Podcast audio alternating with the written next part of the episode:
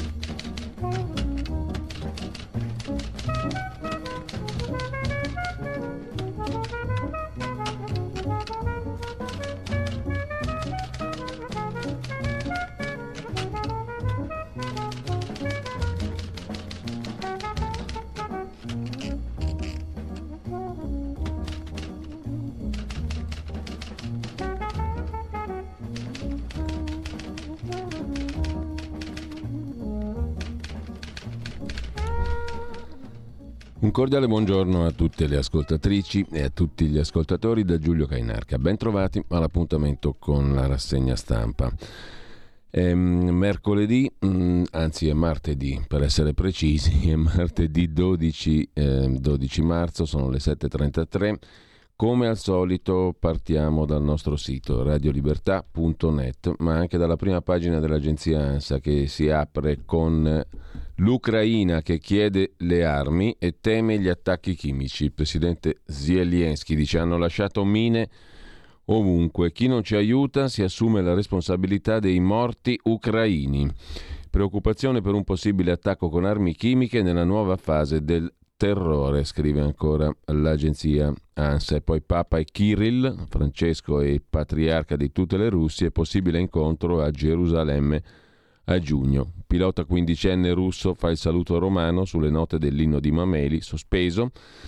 Il racconto all'inviato ANSA di un uomo che è stato torturato dai russi. Le torture sarebbero avvenute nei pressi della chiesa dell'Ascensione, al centro di un villaggio diventato per 22 giorni il quartier generale dei militari russi, ora quasi totalmente distrutto durante una battaglia. Draghi poi, terzo titolo dell'Ansa di stamani, ha firmato l'accordo su gas ed energia con l'Algeria. Vedremo anche i rilievi critici di non pochi osservatori sulla questione che tra l'altro dovrebbe ridurre la dipendenza dal gas russo di meno di un terzo. Sul gas però poi avremo un punto di vista particolarmente interessante di colui che fu ospite tanti anni fa qui in radio e tiene un blog che qualcuno forse conosce, mitdolcino.com, ma ci arriveremo dopo. Intanto l'ONU annuncia almeno mille, o meglio, certifica, dice, afferma almeno 1842 i civili morti la diretta dalle città, mentre sale a 183 il bilancio dei bambini morti dall'inizio della guerra. L'ambasciata russa a Roma dice abbiamo subito un atto vandalico.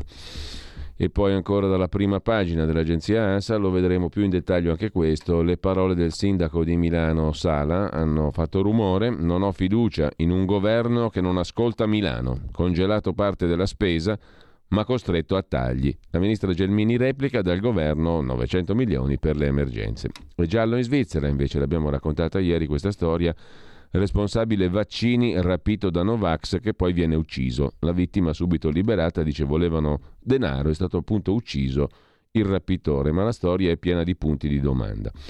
La confessione della regina d'Inghilterra, sono esausta a causa del contagio della Covid, un'orribile infezione, quella da Covid che lascia chi ne viene colpito molto stanco ed esausto, dice la super Elisabetta, la regina d'Inghilterra. Una scossa di 3.4 in provincia di Roma di terremoto e poi l'Eliseo 2022. Macron chiude a 27,85%, Le Pen al 23,15%. Finito lo spoglio per il primo turno. L'exploit di Mélenchon terzo con la sua sinistra France Insoumise al 21,95%. Un sondaggio, oltre un terzo dei giovani ha votato Mélenchon e per i bookmaker al ballottaggio vincerà ancora Macron, il presidente uscente. Infine, sempre dalla prima pagina dell'agenzia ANSA, negli Stati Uniti passaporti con la X per il terzo genere, né maschio né femmina. La Casa Bianca nei giorni scorsi lo ha definito un passo importante. Noi diamo un'occhiata rapida anche ad ADN Kronos, come sempre, prima di andare a vedere le prime pagine dei quotidiani di oggi. Le milizie filorusse annunciano preso il porto di Mariupol, ma per il comandante in capo delle forze ucraine e il vice sindaco della città, le truppe ucraine stanno resistendo. Dall'Unione Europea armi a Kiev, ma nessuna decisione sulle sanzioni relative al petrolio russo, scrive ancora l'ADN Kronos. L'Unione Europea prende tempo, mentre anche il Pentagono afferma che la Russia sta spostando le forze in Donbass. La missione del cancelliere austriaco da Putin non è stata una visita amichevole, ha detto Nehammer. Gli ho detto che la guerra deve finire, pensa un po', e non sono particolarmente ottimista, ha detto il cancelliere austriaco in visita da Putin. La vice premier ucraina Stefanishina si dice grata all'Italia per il sostegno all'ingresso nell'Unione Europea entro domenica il questionario che è stato recapitato per l'adesione anche a Georgia e Moldavia, mentre la giornalista russa No War, quella che espose il cartello in diretta Marina Ovziannikova, è stata assunta come corrispondente in Germania da Die Feld. Con ciò lasciamo anche l'agenzia ADN Kronos e mm, andiamo come al solito a vedere le prime pagine dei quotidiani di oggi. Partendo dal Corriere della Sera, la foto d'apertura, due soldati, truppe filorusse, che pattugliano le strade di Mariupol, la città portuale rasa al suolo dai bombardamenti. La battaglia finale di Mariupol è il titolo d'apertura del Corriere della Sera. Conquistato il porto, dicono i filorussi, Kiev parla di migliaia di morti, fonti ucraine, il cancelliere austriaco da Putin, incontro duro non amichevole. Questo l'argomento di apertura. A centro pagina Draghi che firma l'accordo per avere più gas dall'Algeria, incontrando il presidente algerino Tebboune, intesa con la Sonatrach algerina per aumentare a 9 miliardi di metri cubi l'importazione in Italia e ridurre così la dipendenza dalla Russia. Il leader di Confindustria Bonomi chiede un tetto al prezzo del gas e poi anche il Corriere mette in prima pagina il sindaco di Milano Sala che attacca il governo Draghi sui fondi pubblici, i quattrini per Milano. Non ci ascolta, non ho fiducia, dice il sindaco di Milano. La Francia, i piani di Macron e di Le Pen e mm, l'intervista al direttore di Le Monde da parte di Aldo Cazzullo, decisivi i voti di sinistra. Sono diventati cattivi invece per il nostro arciprete, Don Massimo Gramellini, anche i partigiani dell'ANPI, che sono troppo filoputiniani. Hanno fatto anche un manifesto osceno, dice il nostro arciprete, perché hanno citato l'articolo 11 della Costituzione, l'Italia ripudia la guerra, dimenticandosi di aggiungere il resto dell'articolo come strumento di offesa. Perciò quei cucù dell'AMPI sono arrivati all'assurdo di ripudiare anche la guerra di liberazione, la loro. Ultimo tocco d'artista la gaff delle bandiere alle finestre del manifesto, simil italiane, in realtà ungheresi, un inconscio omaggio a un altro politico di destra estrema, Orban, amico caro dell'aggressore russo Putin. Non sembrerebbe tanto, ma comunque tutto fa brodo. Alla fine l'unica cosa azzeccata del manifesto, scrive il nostro Don Massimo, resta la sigla ANPI, purché eh, la si declini in modo più veritiero. Associazione Nazionale Putiniani d'Italia, non partigiani, putiniani, cattivi anche loro diventati essi. Lasciamo mh, pagina di Corriere della Sera per andare a Repubblica. Repubblica apre sua prima pagina con foto di resistenza a Mariupol, l'acciaieria Azovstal, dove da settimane è concentrata la resistenza degli ucraini. Di spalla alle elezioni in Francia, Macron cerca il voto operaio, Le Pen punta ai populisti. Pensa un po'. Che novità incredibile. La corsa per l'Eliseo divide Meloni e Salvini. Meloni ha detto cattiva Le Pen, Salvini un po' meno. Mentre sempre dalla prima pagina di Repubblica, accordo con Algeri, più gas per diminuire la dipendenza italiana da Mosca. C'è poi una cosa curiosa, la affronta nella pagina di cultura niente po', di meno che l'ex direttore di Repubblica Ezio Mauro, quando la Stasi, la polizia segreta della Germania dell'Est, la più potente d'Europa, scoprì la poesia con effetti inattesi sulle spie. Una storia straordinaria raccontata in prima pagina su Repubblica, mentre dalla stampa di Torino il primo piano è in apertura e dedicato anche qui alla fine di Mariupol e poi Putin all'Unione Europea. Io non mi fermo, ha detto il dittatore, il criminale di guerra russo. Fallisce la missione austriaca al Cremlino, amico di tutti fino all'altro giorno, criminale di guerra naturalmente da quando ha invaso l'Ucraina. Giustamente, in vista un attacco massiccio, il portavoce di Putin, Pieskov, avverte Finlandia e Svezia, non aderite alla Nato, se no sono volatili per diabetici, come diceva Lino Banfi in un vecchio film. Gas, Draghi firma l'accordo con l'Algeria, riduciamo di un terzo la dipendenza dalla Russia, dice il presidente del Consiglio italiano. Timori che Mosca chiuda i rubinetti, perché Mosca cattiva, ma gas buono. E sempre dalla prima pagina della stampa di Torino, ora Macron e Le Pen danno la caccia al voto antisistema, la Francia è spaccata, il politologo Giovanni Orsina analizza da par suo se a Parigi risale l'onda populista, incredibile dictu, e poi ancora in primo piano l'ultimo insulto a Regeni, l'Egitto non notifica gli atti. L'Egitto del presidente Al-Sisi, scrive Francesca Paci sulla stampa di stamani, ritiene la vicenda Regeni insignificante, al punto tale da non dover neppure una risposta alla ministra della giustizia Cartabia, che il 20 gennaio aveva chiesto di parlarne con il suo omologo egiziano. Il processo è stato rimandato. Antonella Viola, anch'ella da par suo, ci spiega perché pure con tre dosi, e anche 35, di vaccino, il Covid, la Covid, per favore, ci colpisce ancora. In questi giorni molte persone vaccinate anche con 30 dosi stanno contraendo l'infezione dal SARS-CoV-2 nella versione Omicron, responsabile con le sue sottovarianti di quasi tutti i contagi, scrive impareggiabilmente Antonella Viola. Il buongiorno di Mattia Feltri, chi ha paura del mostro ci porta in Francia. Forse ha ragione Filippo Rossi nell'individuare un'ossessiva saga di famiglia nell'avventura dei Le Pen, padre Jean-Marie, figlia Marine, giunti cumulativamente al settimo tentativo di prendersi l'Eliseo. Probabilmente finirà male anche stavolta, rivince il Macron. L'avverbio probabilmente però segnala la marcia di allontanamento dall'impossibile verso il possibile e sarebbe la solita stupidaggine tirare il solito sospiro di sollievo, seppure il ballottaggio andasse sul velluto per Emmanuel Macron. Allora scusate un attimo, perché andiamo a votare? Se per definizione una non deve vincere mai?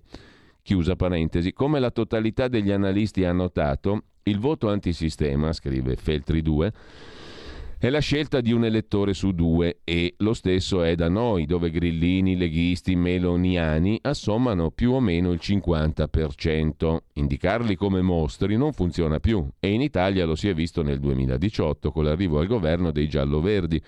Qualcosa del genere lo si vedrà alle politiche della prossima primavera. Intendiamoci, mostri no, ma un po' imbroglioni, un po' gaglioffi, i leader lo sono. Quelli che governano invece no, eh perché coltivano le paure degli quelli che governano attualmente, perché sennò cosa si va a votare a fare? Ripetiamo questo banalissimo concetto, perché coltivano le paure degli elettori, quelli lì, quelli lì che mm, assommano il 50% più o meno. Invece di governarle, il risultato è un derby di paure, mentre invece quelli che governano no, eh? non agitano le paure. Vedi due anni della Covid, però perfino al di là delle crisi economiche, pandemiche e belliche, Scrive Mattia Feltri, la globalizzazione è uno shock e ha lasciato indietro molti. L'immigrazione incontrollata scardina la convivenza sociale. Bestia, che paura! Il precariato e il disastro salariale sono ormai la regola. Urca! E populisti e sovranisti propongono rimedi pessimi, antistorici, spesso illiberali, mentre dall'altra parte si sguazza nel verso giusto della storia e del liberalismo ma di rimedi non se ne propongono, cara la mia signora.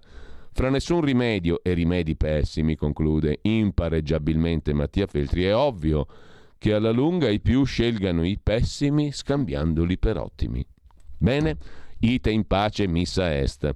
Il nostro buon Massimo Gramellini perde colpi, non c'è problema, arriva Mattia Feltri, l'arciprete numero due. Intanto Massimo Cacciari scrive sulla stampa un commentone lungo lungo, detesto lo zar è il titolo che ha portato la guerra civile dentro l'Europa. Detestare Putin per ciò che fa all'Ucraina e se possibile ancora di più per ciò che fa alla Russia e all'Europa.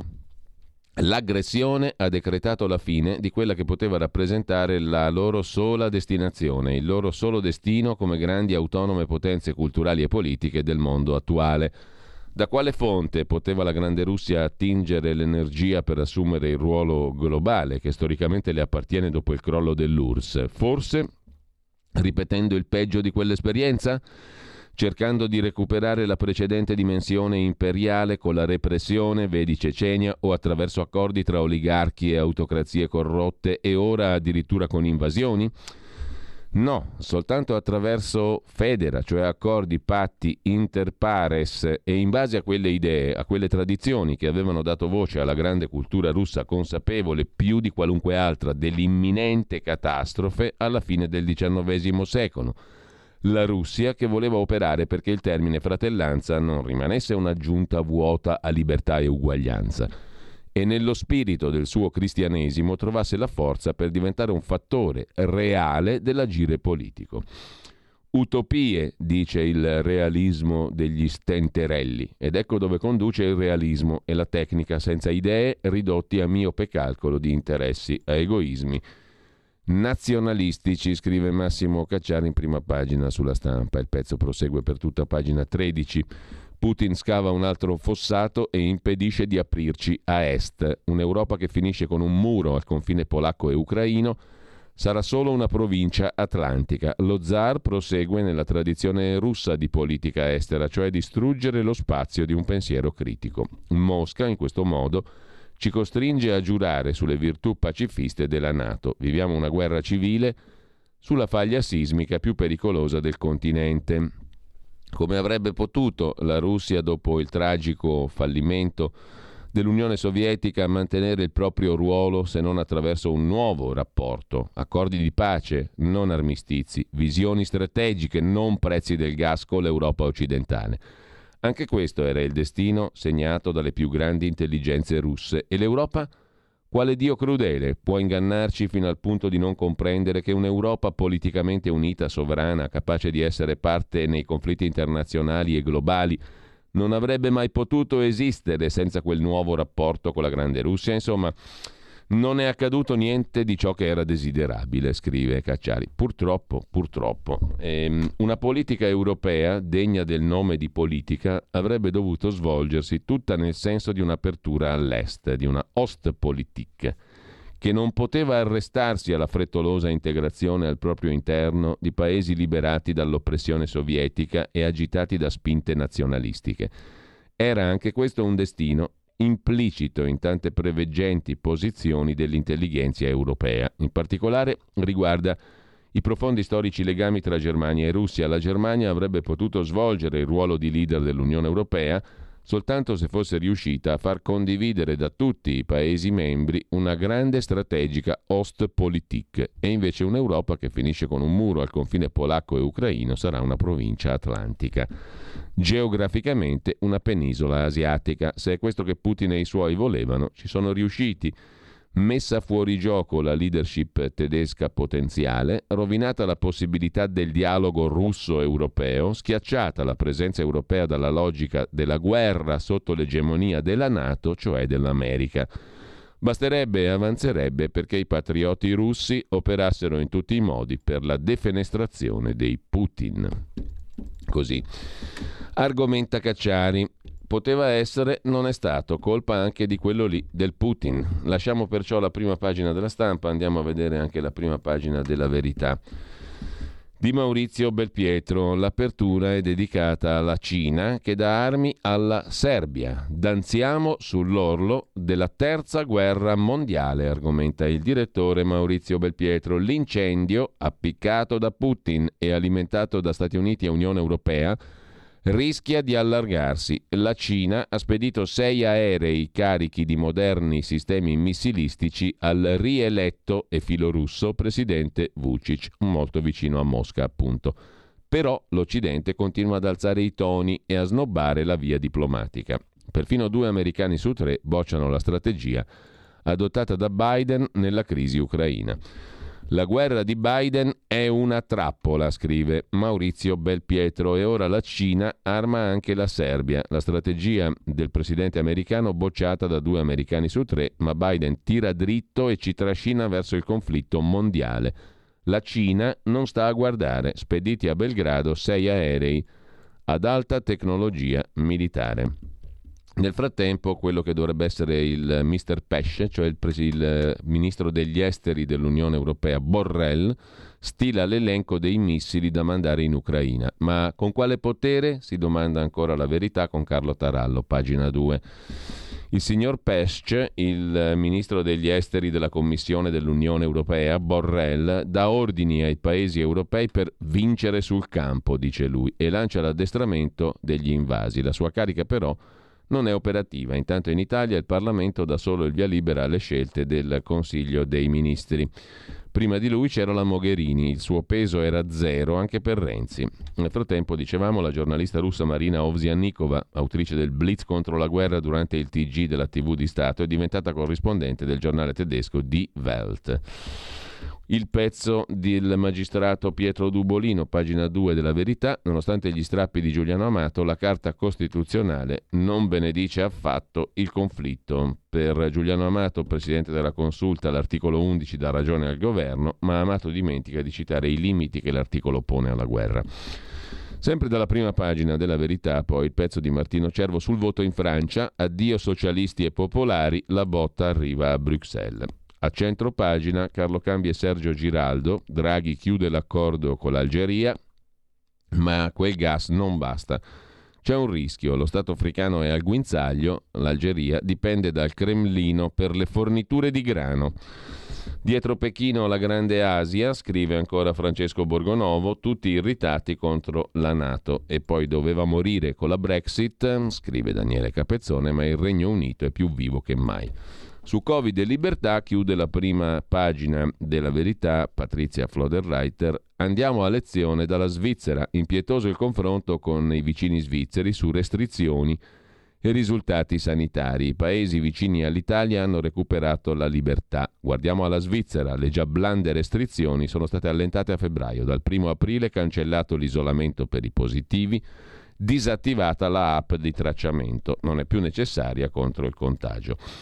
Lasciando la prima pagina della verità, vi segnalo anche il pezzo di Stefano Graziosi, pagina 5, sulla diplomazia in salita. Il ministro degli esteri russo Lavrov contro l'Unione Europea che, ha detto Lavrov, vuole sopprimerci.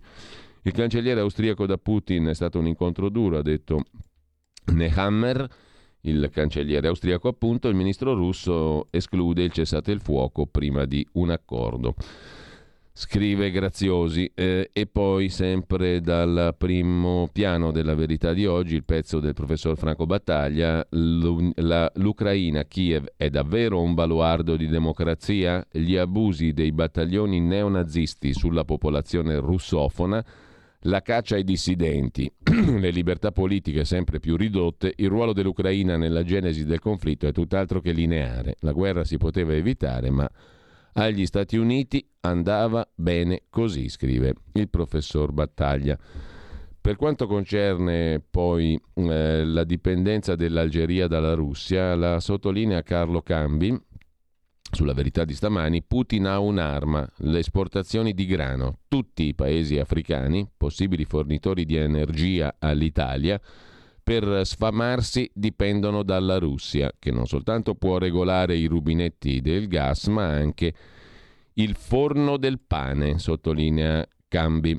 La partita di scambio spagnola invece gas, ma niente ostacoli per Atlantia, qui andiamo anche nel campo della finanza e dell'industria italiana con Claudio Antonelli, concomitanze di interessi autostradali ed energetici. La Spagna, Madrid, accetta che il gas proveniente da Algeria arrivi in Italia e intanto i fondi legati al Finanziere spagnolo Florentino Perez e i Benetton sono pronti alla pace e Roma sorride. Con ciò lasciamo la verità di stamani e andiamo a vedere anche la prima pagina del Fatto Quotidiano di Marco Travaglio. Il Fatto apre stamattina con il governo del riarmo che risparmia sulla sanità. Sulla questione della sanità poi alle 10 sentiremo un'intervista di Maurizio Bolognetti della quale parleremo più tardi sulla diminuzione della spesa sanitaria. Il governo del riarmo risparmia sulla sanità Draghi mani di forbice, meno 1% di PIL in sanità entro il 2025, ma più spese militari. Dopo reddito e scuola, 15 miliardi in più in 4 anni per la Nato, anche, salute, anche a spese della salute, che scende sotto i livelli pre-Covid. La spesa sanitaria tagliata. Per l'Associazione Nazionale Magistrati, recita invece la frase del giorno sopra la testata, la controriforma Cartabia del CSM è fuori dalla Costituzione, i magistrati minacciano uno sciopero, l'ultimo fu nel 2010 contro Berlusconi. Altro record del governo dei migliori, ironizza il Fatto Quotidiano.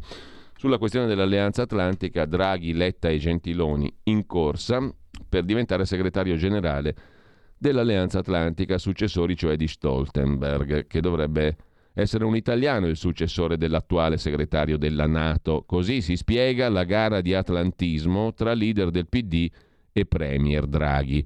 Draghi e Letta sono in corsa con Gentiloni per diventare segretari dell'Alleanza Atlantica, ma il favorito è proprio Gentiloni. Kiev intanto attende l'attacco finale russo. I separatisti cantano vittoria.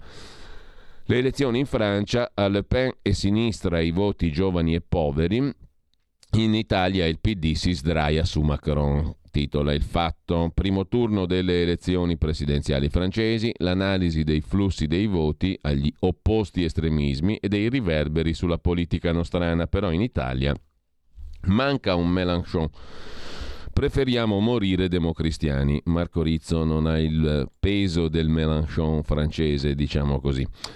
Mentre citiamo anche l'articolo di fondo Valori bollati a firma di Marco Travaglio che parte da Ezio Mauro, che non è un riotta ma una persona seria e infatti difende Lucio Caracciolo dalla fatwa, dalla condanna islamica pronunciata da Gianni Riotta, il cortigiano Johnny. Ma è fermo al 24 febbraio anche Ezio Mauro, primo giorno del secondo tempo della guerra russo-ucraina, che è iniziata otto anni fa. Si interroga infatti l'ex direttore di Repubblica sull'inversione morale che, scrive Mauro, ci impedisce di distinguere l'aggredito dall'aggressore. Ma nessuno ha mai negato una delle poche cose chiare di questa guerra. L'aggressore è la Russia di Putin, l'aggredito l'Ucraina di Zelensky. Ezio Mauro lo sa, scrive Marco Travaglio, e infatti salta al presunto rifiuto di schierarsi e aiutare gli aggrediti. Ma nessuno ha mai proposto di, freca- di fregarsene degli ucraini, tantomeno di aiutare i russi. Non c'è alcuna discussione sulle sanzioni a Mosca, salvo quelle che fanno più male a noi che ai russi. Sull'accoglienza ai profughi, sugli aiuti umanitari agli ucraini. Si discute però, e meno male, scrive Travaglio, sull'invio di armi, perché lo vietano la legge e la Costituzione, che ripudia la guerra salvo per legittima difesa dell'Italia e degli alleati europei e della Nato, non di altri come l'Ucraina. E perché riempire di armi uno Stato che ne ha già, e ne abbonda, serve solo ad allungare e ad allargare il conflitto, con più perdite di vite umane e territori ucraini. Ma pure questo Ezio Mauro lo sa. Infatti fa un terzo balzo logico ed esalta i valori democratici e i principi occidentali.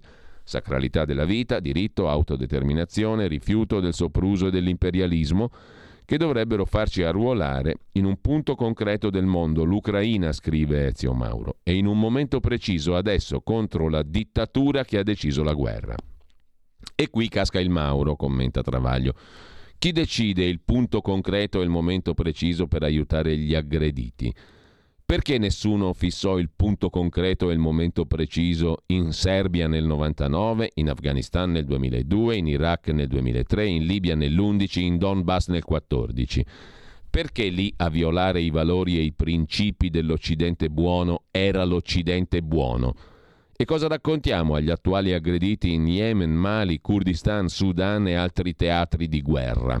A noi Putin, scrive Marco Travaglio, faceva già orrore quando Repubblica gli faceva propaganda a pagamento, anzi prima l'inserto famoso di Repubblica pagato dai russi. Così come ci faceva orrore chi gli aveva insegnato a Putin ad aggredire stati sovrani con false scuse, avvolte ipocritamente in principi e valori. Le complicità talebane nell'11 settembre di Marca Saudita, le armi chimiche di Saddam che non le aveva più. Perciò, conclude Marco Travaglio, quando Ezio Mauro scrive che la guerra di Putin apre una fase nuova, una terra sconosciuta, la fase ci pare vecchissima e la terra conosciutissima. Gli orrori dell'Occidente non giustificano quelli di Putin e viceversa, si sommano, ma privano tutti della libera docenza in sacri valori, alti principi, inversione morale. Anzi, lasciamo proprio stare la morale, a furia di esportarla a suon di bombe, l'abbiamo finita tutta.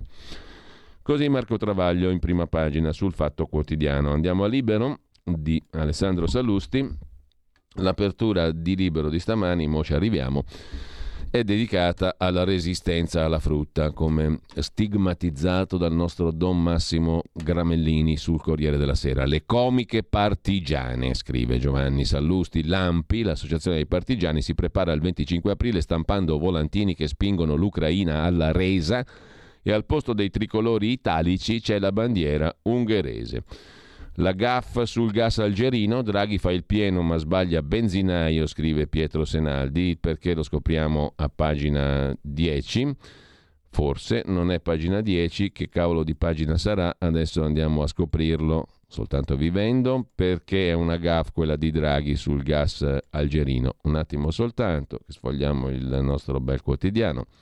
L'Algeria ci darà il gas, ma soltanto dal 2023. Eccola qua, la GAF spiegata da Sandro Iacometti. Il Premier ha sbagliato anche il nome del paese. La GAF argentina di Super Mario, un errore in conferenza stampa. Ha ringraziato l'Argentina. Draghi è andato in Algeria, ha aumentato del 45% il nostro import di energia, dopodiché ha ringraziato l'Argentina. Ha fatto una gaffa, forse ha confusa, l'ha confusa o la vicinanza con Di Maio, scrive Pietro Senaldi con facile battuta, intanto Sandro Iacometti invece si occupa dell'Algeria, non dell'Argentina, che ci darà il gas, ma soltanto dal 2023. Il Premier Draghi ha incassato il via libera a nuove forniture che però saranno disponibili l'anno prossimo e intanto ci ostiniamo a tenere chiuse le centrali a carbone, scrive Iacometti su Libero di stamani. In taglio alto però c'è Giorgia Meloni che scarica Marine Le Pen, non mi rappresenta, ha detto la leader di Fratelli d'Italia, siamo diversi. E sempre dalla prima pagina di Libero il caso del WWF, rubli russi finivano ai verdi contro il TAP, il Transadriatic Pipeline, soldi russi agli ecologisti, no TAP. La ONG in Germania, WWF, è entrata in una fondazione finanziata da Gazprom e ha detto sì a Nord Stream il gasdotto che tagliava fuori Slovacchia, Austria e passava a nord dell'Europa per arrivare in Germania. In Italia boicottati i gasdotti con i soldi russi. Denunzia libero in prima pagina. Infine, sempre dalla prima pagina di Libero, non gli resta che chiudere l'abuso della memoria che ci riporta all'Associazione Nazionale dei Partigiani d'Italia e alle sue gaffe filoputiniane. I partigiani sono spariti, ma i soldi arrivano ancora. Un affare l'antifascismo. Su 120.000 iscritti all'AMPI, solo 4.000 hanno combattuto, sono il 3,3%. Ogni anno il governo versa 100.000 euro a cui si sommano il 2 per 1000 e i finanziamenti culturali, scrive Libero. Da Libero trasmigriamo rapidamente alla prima pagina del Tempo di Roma. Il quotidiano romano apre con tanto rumore. Poco gas. I conti della guerra li paghiamo noi, pantaloni e pantalonesse d'Italia, il contribuente e la contribuentessa chiuso l'accordo con l'Algeria, no con l'Argentina, per incrementare le forniture ed evitare il ricatto putiniano. Soltanto 3 miliardi di metri cubi in più dall'Africa, ma da Mosca ne perderemo oltre 29 di miliardi di metri cubi di gas. Sorpresa nei sondaggi, gli italiani disposti a fare sacrifici energetici per aiutare la pace, a chiudere il condizionatore, come direbbe Draghi dall'Argentina. E sempre dalla prima pagina del Tempo di Roma, anche Salvini avvisa Draghi, impediremo stangate fiscali. E intanto bandano bollette cartacee agli inquilini non vedenti, questo da Roma, in istituti di proprietà dell'Istituto regionale per ciechi Sant'Alessio. Come fanno i ciechi a leggere le bollette cartacee? Sempre rimanendo alle prime pagine, passiamo dal Tempo di Roma al Messaggero, l'altro quotidiano romano, che ospita in prima pagina una intervista al sottosegretario leghista all'economia Federico Freni. Sulla benzina ancora sconti, le tasse non aumenteranno. Daremo continuità alle misure per le famiglie, dice Federico Freni nell'intervista mm, al quotidiano Il Messaggero. La mediazione è il sale della politica, afferma il sottosegretario leghista al Ministero dell'Economia. Il centrodestra non ha mai chiuso la porta a un accordo sulla delega fiscale e bisogna evitare lo scontro. Una mediazione è sempre possibile, anzi auspicabile, a condizione di tenere in considerazione le politiche fiscali che da sempre caratterizzano il centro-destra. Siamo parte di una maggioranza molto eterogenea che nasce dall'emergenza eh, e non per fare scelte di politica economica radicali e divisive. Senza un accordo, qualsiasi riforma è su un binario morto. Fatico ad accettare la retorica del dentro fuori e come sbattere i pugni sul tavolo durante la discussione non serve a portare avanti gli argomenti, mette a rischio il governo chi rifiuta ogni mediazione. L'oggetto del contendere in questo momento è il cosiddetto sistema duale, la separazione della tassazione sulle persone da quella dei capitali. C'è il rischio che aumentino le tasse anche sui risparmi, sugli affitti, sui BTP. Non è un rischio, è una certezza, afferma il sottosegretario leghista Freni. Per fare un esempio, oggi la tassazione dei titoli di Stato è al 12,5%, quella degli affitti convenzionati al 10%. Nel sistema duale puro, che prevede una aliquota per i redditi da lavoro e una per quelli da capitale, la tassazione raddoppierebbe. Anche se si accettasse la via intermedia di due aliquote invece di una, ci sarebbe comunque un aumento delle tasse consistente. Altro tema è quello della revisione del catasto. Il centrodestra ha proposto una mediazione. Sono stupito di come nessuno tenga in considerazione gli effetti indotti di una revisione dei valori catastali. Quelli per esempio che si produrrebbero sull'ISEE, l'indicatore della situazione economica che serve per avere servizi sociali, e sui benefici che perderebbero le famiglie meno abbienti, sostiene ancora il sottosegretario Freni.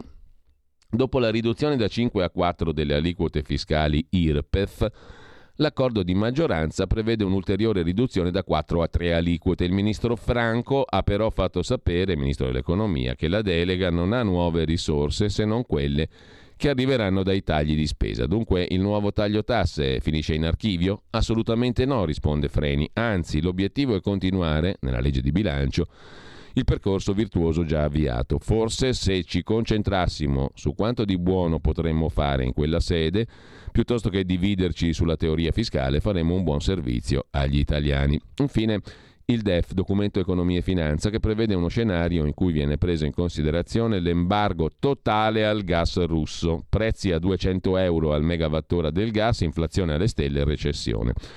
È uno scenario possibile, per fortuna non è certo, dice Freni. Dobbiamo essere pronti a fronteggiare questa opzione, predisponendo le contromisure. Stiamo pagando cara una stagione di troppi no in materia energetica, ma abbiamo messo in campo tutte le risorse per garantire continuità industriale e evitare razionamenti.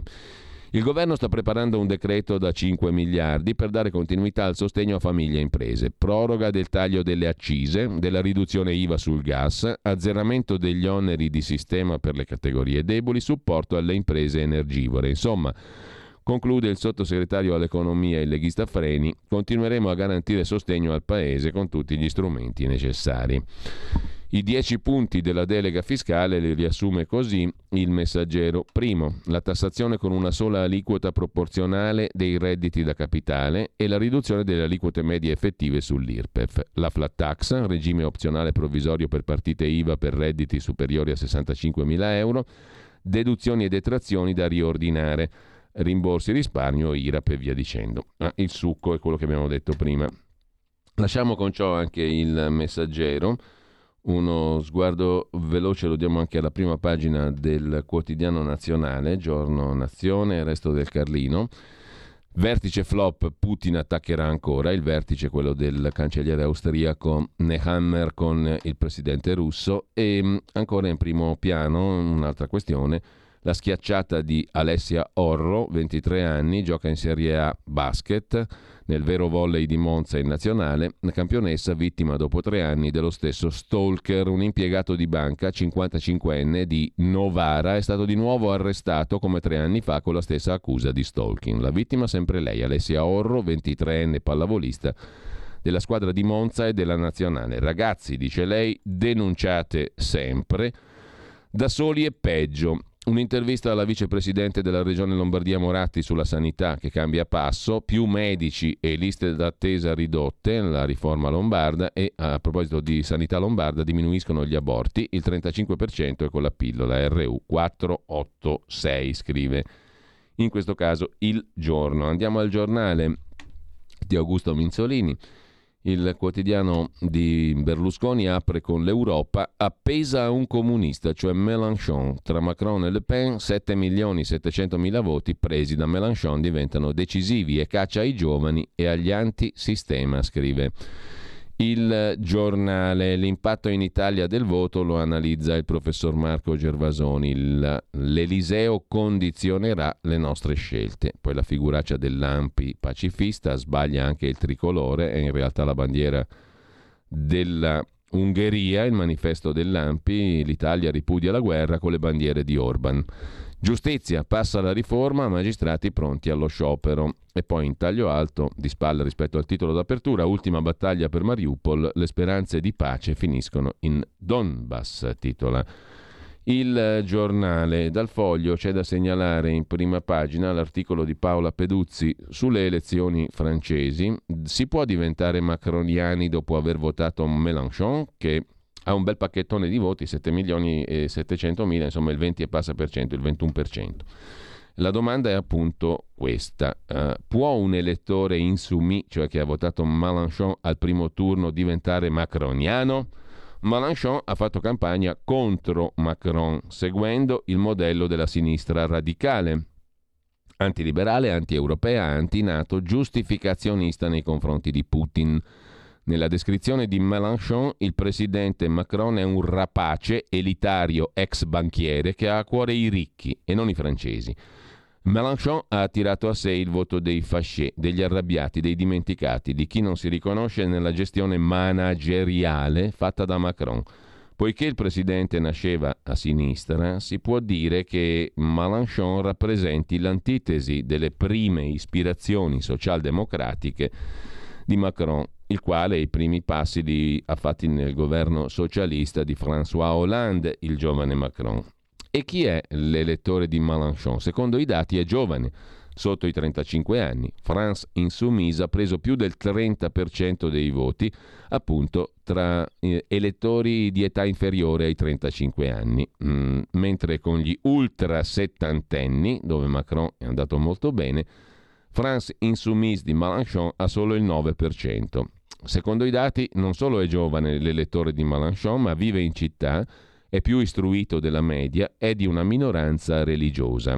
Mélenchon ha preso un quarto dei voti dei redditi più bassi, ma anche il 20% dei voti dei redditi medio-alti. L'istituto Ipsos ha posto una domanda nelle sue rilevazioni. Sei soddisfatto della tua vita? Macron vince tra i soddisfatti, Mélenchon si gioca con la Le Pen il voto degli insoddisfatti. Ma a differenza di Marine Le Pen, Mélenchon ottiene voti sia da chi ha risparmi, sia da chi arriva appena o non arriva alla fine del mese. Soprattutto l'elettore di Mélenchon è molto cambiato rispetto al 2017. Secondo Ipsos, il leader Insoumis ha tenuto il 66% dei voti di cinque anni fa moltissimi si sono astenuti, ha raccolto il 33% di chi si dichiara affine al Partito Socialista Ecologista. E a guardare queste analisi, il voto di Mélenchon è una risacca di voti di sinistra. Nel 17 uno su cinque dei suoi elettori votò per la Le Pen. Così in prima pagina sul foglio Paola Peruzzi. Dal foglio passiamo a dare un'occhiata anche al domani. Adesso ci arriviamo, il quotidiano di Carlo De Benedetti, il domani apre la sua prima pagina con l'articolo principale di Giulia Merlo sulla Francia. Le Pen o Macron? La Francia rivela la crisi del centro-destra italiano. Salvini è stato l'unico a fare i complimenti a Marine Le Pen. Meloni, vicina a Zemmour, ha criticato invece la Le Pen, ha detto non c'entra nulla con noi, rinsaldando l'asse antirusso coi polacchi. Forza Italia invece appoggia Macron, vede sfumare la normalizzazione della Lega. Forza Italia ha detto con Berlusconi scegliamo Macron, è il male minore.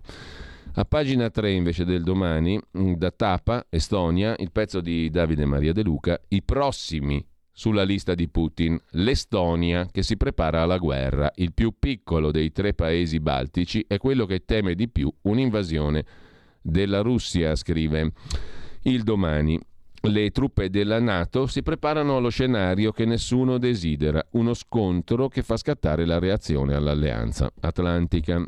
E poi c'è un pezzo sulla questione del Donbass a pagina 5 del domani di stamani, la feroce offensiva dei russi nel Donbass, i separatisti annunciano di aver preso Mariupol, porto strategico sul Mar d'Azov. E intanto consegnati i questionari per l'adesione all'Unione Europea alla Georgia e alla Moldavia. Da segnalare infine sempre sul domani una questione tipicamente italica, l'Enit, voi vi domanderete che cos'è, giustissima domanda perché non lo sa nessuno, che cosa serva l'Enit, è l'ente per il turismo italiano. L'Enit raddoppia i dipendenti con i soldi per il turismo, promozione e PNRR, il mitico, mirabolante, meraviglioso piano nazionale di resilienza, di risviluppo, di rifacimento, di restaurazione. PNRR più RAI meglio è il piano dei fondi europei. Insomma, l'ente del turismo italiano sta assumendo in massa per conto del Ministero di Massimo Garavaglia. La Corte dei Conti avverte si tratta di un'operazione che suscita perplessità, come dicono quelli che parlano bene nella finanza pubblica. Raddoppiare l'organico d'un colpo è stupefacente, soprattutto in un momento di crisi. Se poi l'incremento è deciso dall'ENIT, l'ente nazionale turismo, che negli ultimi anni ha vivacchiato, allora la notizia ha del miracoloso. Oggi l'Enit ha 120 dipendenti, ne sta assumendo altrettanti in due tranche una per 50 unità di personale, una per altri 70. Ma com'è possibile? L'Enit non assume dipendenti per le sue esigenze, ma per conto del Ministero del Turismo guidato da Massimo Garavaglia, leghista. Il Ministero ritiene di avere bisogno di più personale perché all'ordinaria amministrazione deve gestire la parte del PNRR che riguarda il turismo, ma non vuole assumere lavoratori in prima persona forse perché sarebbe costretto a utilizzare i contratti della pubblica amministrazione meno elastici di quelli che può adottare l'ENIT, che essendo ente pubblico economico può ricorrere a rapporti di natura privatistica. L'ENIT raddoppia i dipendenti con i soldi PNRR per il turismo, scrive il domani, mentre lasciamo anche il domani andiamo a vedere l'avvenire, che è affine anche come testata e come senso logico. Il domani, l'avvenire sono testate più o meno che parlano della stessa cosa, il meraviglioso futuro che ci aspetta. Il quotidiano di ispirazione cattolica mette insieme gli ucraini, i russi e una croce. Due famiglie porteranno insieme il simbolo della passione nella via Crucis del Colosseo. Il Papa implora una tregua per Pasqua. I separatisti russofoni annunciano di aver preso il porto di Mariupol. Draghi firma l'accordo con l'Algeria. Sintetizza il quotidiano di ispirazione cattolica che ricorda, l'abbiamo fatto anche prima, l'abbiamo ascoltato la sua voce, l'11 aprile dell'87 moriva Primo Levi, 35 anni fa. La bomba atomica è l'estremo monito di Primo Levi, la sua figura, i suoi scritti, il suo riflettere sulle enormità che aveva visto nei campi di sterminio nazisti. E con ciò lasciamo anche la prima pagina di Avvenire. Abbiamo visto sostanzialmente le prime pagine, tranne quella di Italia Oggi. Adesso ci arriviamo. Eccola qua. A proposito di PNRR, la pubblica amministrazione è sotto protezione, apre il quotidiano economico, giuridico, politico diretto da Pierluigi Magnaschi. Controlli antiriciclaggio nelle pubbliche amministrazioni. Deve essere nominato un gestore incaricato di vagliare le informazioni su ciascun intervento del mitico PNRR. Controlli antiriciclaggio nelle pubbliche amministrazioni per il Piano Nazionale di Ripresa, Resilienza, Ripartenza, Restaurazione, eccetera. Da nominare un gestore incaricato di vagliare le informazioni disponibili su ciascun intervento rientrante nel piano e di valutare l'eventuale ricorrenza di sospetti da comunicare all'UIF, Unità di Informazione Finanziaria, cioè la Task Force di Banca Italia per il contrasto al riciclaggio. Lo prevede una comunicazione siglata ieri. Nasce un burocrate in più, insomma, il controllore antiriciclaggio nelle pubbliche amministrazioni. Ma prima di vedere anche il commento del direttore Magnaschi, tra gli articoli di oggi vi voglio citare un paio di articoli da pagina 8 del Fatto Quotidiano su Draghi che va a comprare gas non in Argentina ma in Algeria. Ma non basta, Descalzi aveva già fatto l'amministratore delegato dell'ENI degli accordi, fatto tutto, ma il Premier ha voluto la passerella, scrive Marco Palombi sul Fatto Quotidiano. A regime arriveranno 9 miliardi di metri cubi in più, quest'anno meno della metà, scrive il Fatto. Tempistica. L'autonomia da Mosca nel piano Eni è al 2024. Nel 2023 quello dell'Algeria, dice Libero, a posto siamo. E il 2022 come lo svoltiamo? Punto di domanda. Quel che c'era da fare l'aveva già fatto nelle scorse settimane l'amministratore dell'ENI Claudio Descalzi, che nelle prossime settimane lavorerà sui dettagli. Mario Draghi però ha voluto fare lui la passerella, essere il volto degli accordi con l'Algeria per aumentare le forniture di gas all'Italia e ieri si è presentato ad Algeri con i ministri Di Maio e Cingolani per firmare un'intesa sull'energia col presidente Tebboune, del quale forse un giorno dirà è un dittatore di cui abbiamo bisogno, come già disse Draghi del turco Erdogan.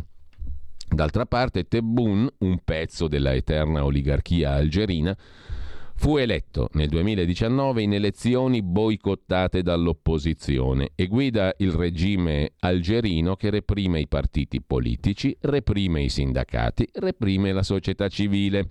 Insomma, è un fiore di democratico il presidente dell'Algeria e la democrazia in Algeria è pane quotidiano. È recente l'ulteriore stretta che ha portato alla condanna al carcere di Faled Hanoudi, dirigente della Lega algerina per i diritti umani il quale è stato giudicato reo di aver offeso organismi pubblici e diffuso notizie false, naturalmente false per il presidente algerino. Particolare, l'Algeria, alleata di Mosca, intrattiene un florido commercio d'armi con la Russia, in più è rifornita di grano dalla Russia, come spiega Carlo Cambi sulla verità, e si è rifiutata all'ONU di condannare l'invasione dell'Ucraina. Quindi noi stiamo prendendo il gas dagli amici di Putin che non condannano Putin, che prendono il grano e le armi da Putin.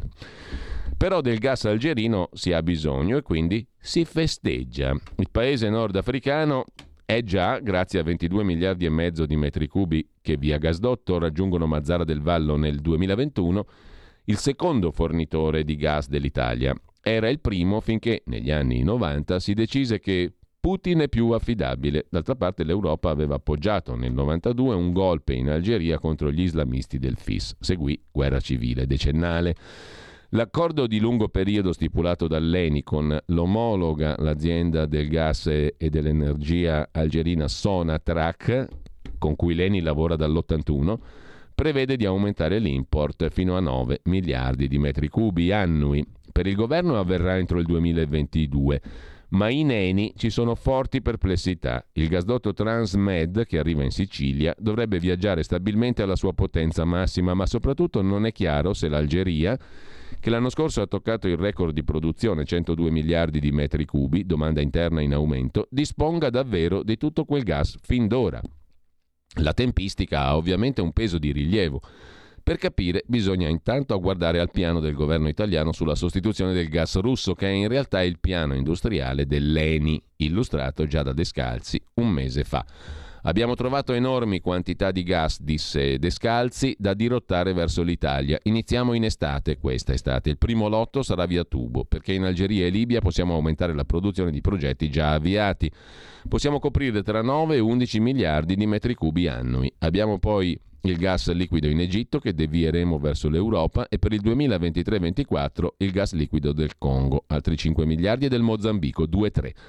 A questo vanno aggiunti il quasi irrilevante aumento della produzione nazionale e la quota italiana del gas liquido americano in arrivo in Europa. Nel periodo indicato da Descalzi, 2024, significava recuperare 20-25 miliardi di metri cubi rispetto ai 29 importati dalla Russia nel 2021. E qui torniamo all'Algeria, che con la disastrata Libia dovrebbe garantirci tra 9 e 11 miliardi di metri cubi.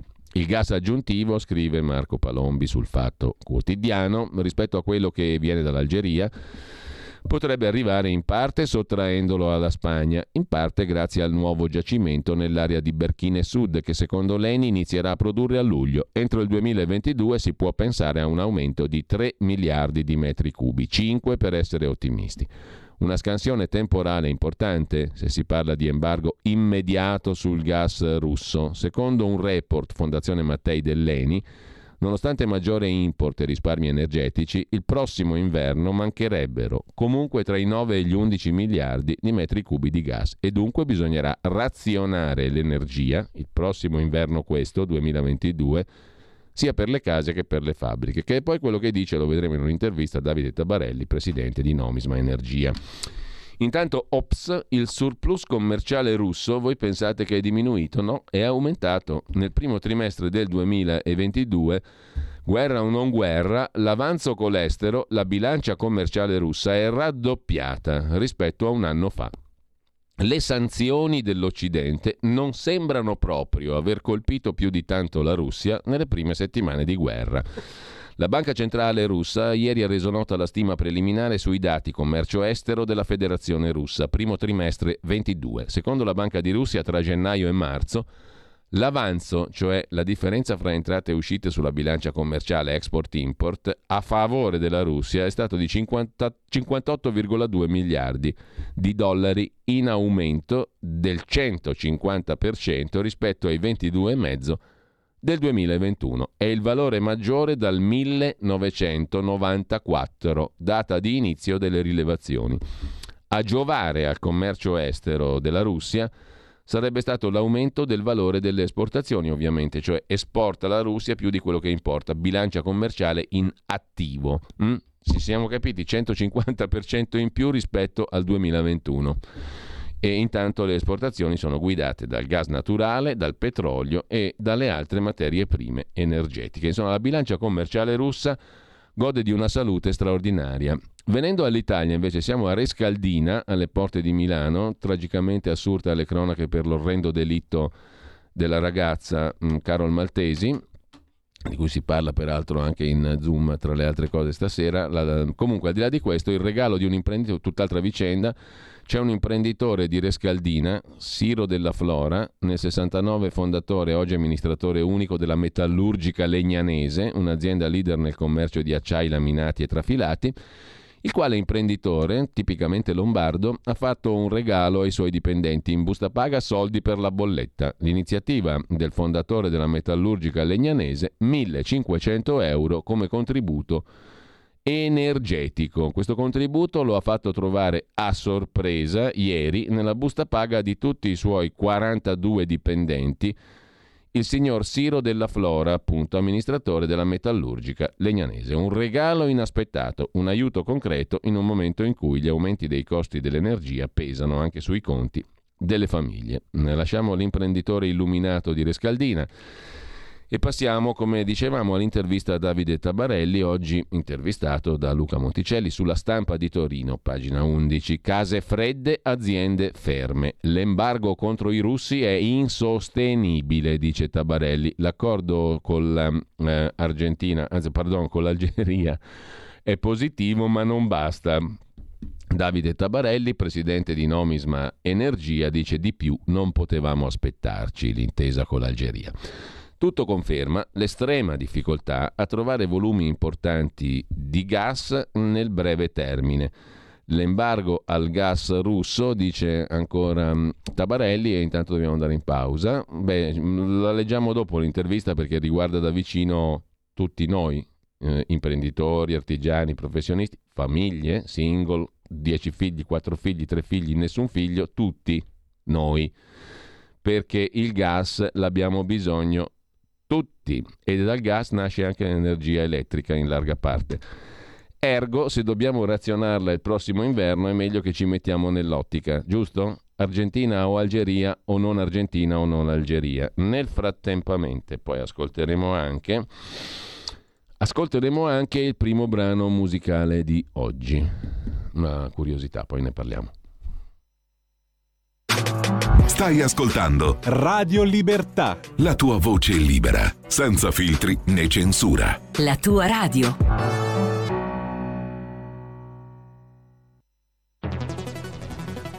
Scopri Radio Player.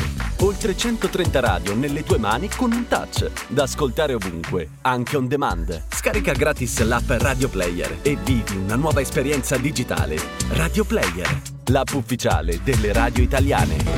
Anche Radio Libertà è su Radio Player Italia.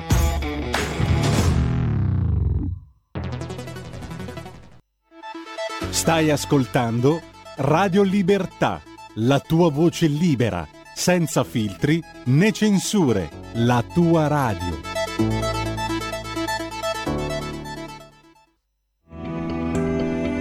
Il meteo.it presenta le previsioni del giorno.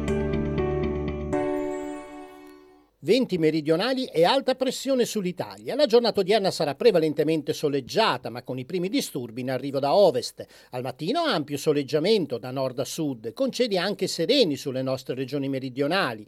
Nubi tuttavia in aumento sulle aree nord-occidentali, specie su Piemonte e Liguria, nonché sulla Sardegna. Nel pomeriggio cieli coperti al nord-ovest, sulla Sardegna, ma anche sulle coste della Toscana, ma senza precipitazioni associate. Prevalenza di sole altrove altrove. Le previsioni di ilmeteo.it tornano più tardi. Una buona giornata da Stefano Ghetti. Avete ascoltato le previsioni del giorno. Rieccoci in onda al volo per eh, trasportarci verso le ore 12, martedì, talk alto mare Saragarino. Abbiamo appena messo il post sulla nostra meravigliosa pagina Facebook e di che cosa ci parlerai Sara? Buongiorno innanzitutto.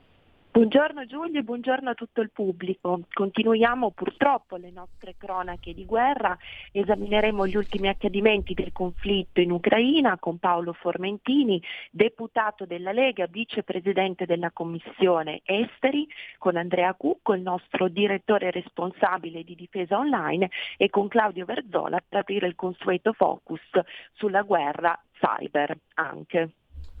Benissimo, appuntamento allora alle ore 12. Buona mattina Sara, grazie.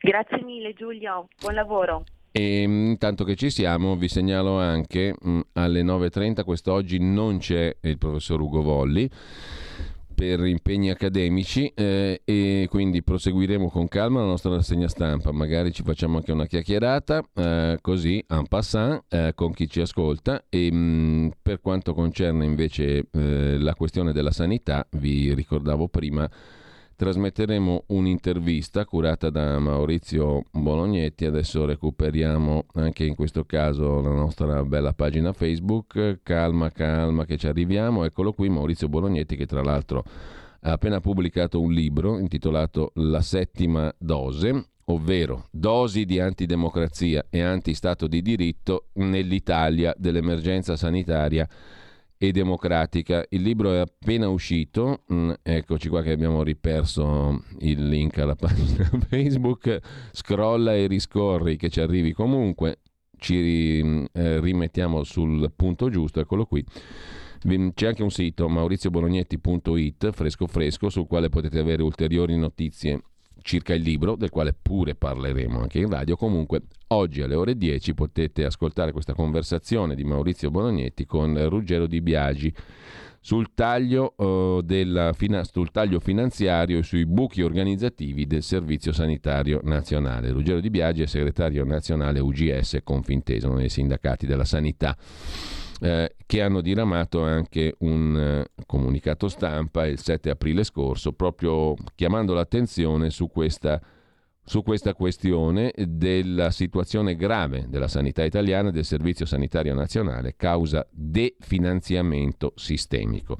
I dati stanno peggiorando e ne parlerà appunto Maurizio Bolognetti nel corso di questa conversazione con Ruggero Di Biagi. Tra le altre cose, alle 10.30 come sempre c'è il, Il programma di, di eh, Pierluigi Pellegrin, che oggi vede numerosi ospiti, come sempre sono tre ospiti almeno eh, a giornata, e mh, mm, si parla questa mattina dalle 10.30 alle 12 con Marino Longoni, direttore di Italia Oggi 7, mh, mm, dell'argomento di apertura del quotidiano di lunedì, come abbiamo visto, ovvero la questione dei social media e di internet, mm, che all'inizio del suo apparire prospettava spazi illimitati di libertà e oggi sta mettendo a repentaglio il concetto di democrazia. La rete, il web, i social sono diventati luoghi che permettono la totale impunità ai frequentatori malintenzionati e le statistiche dimostrano che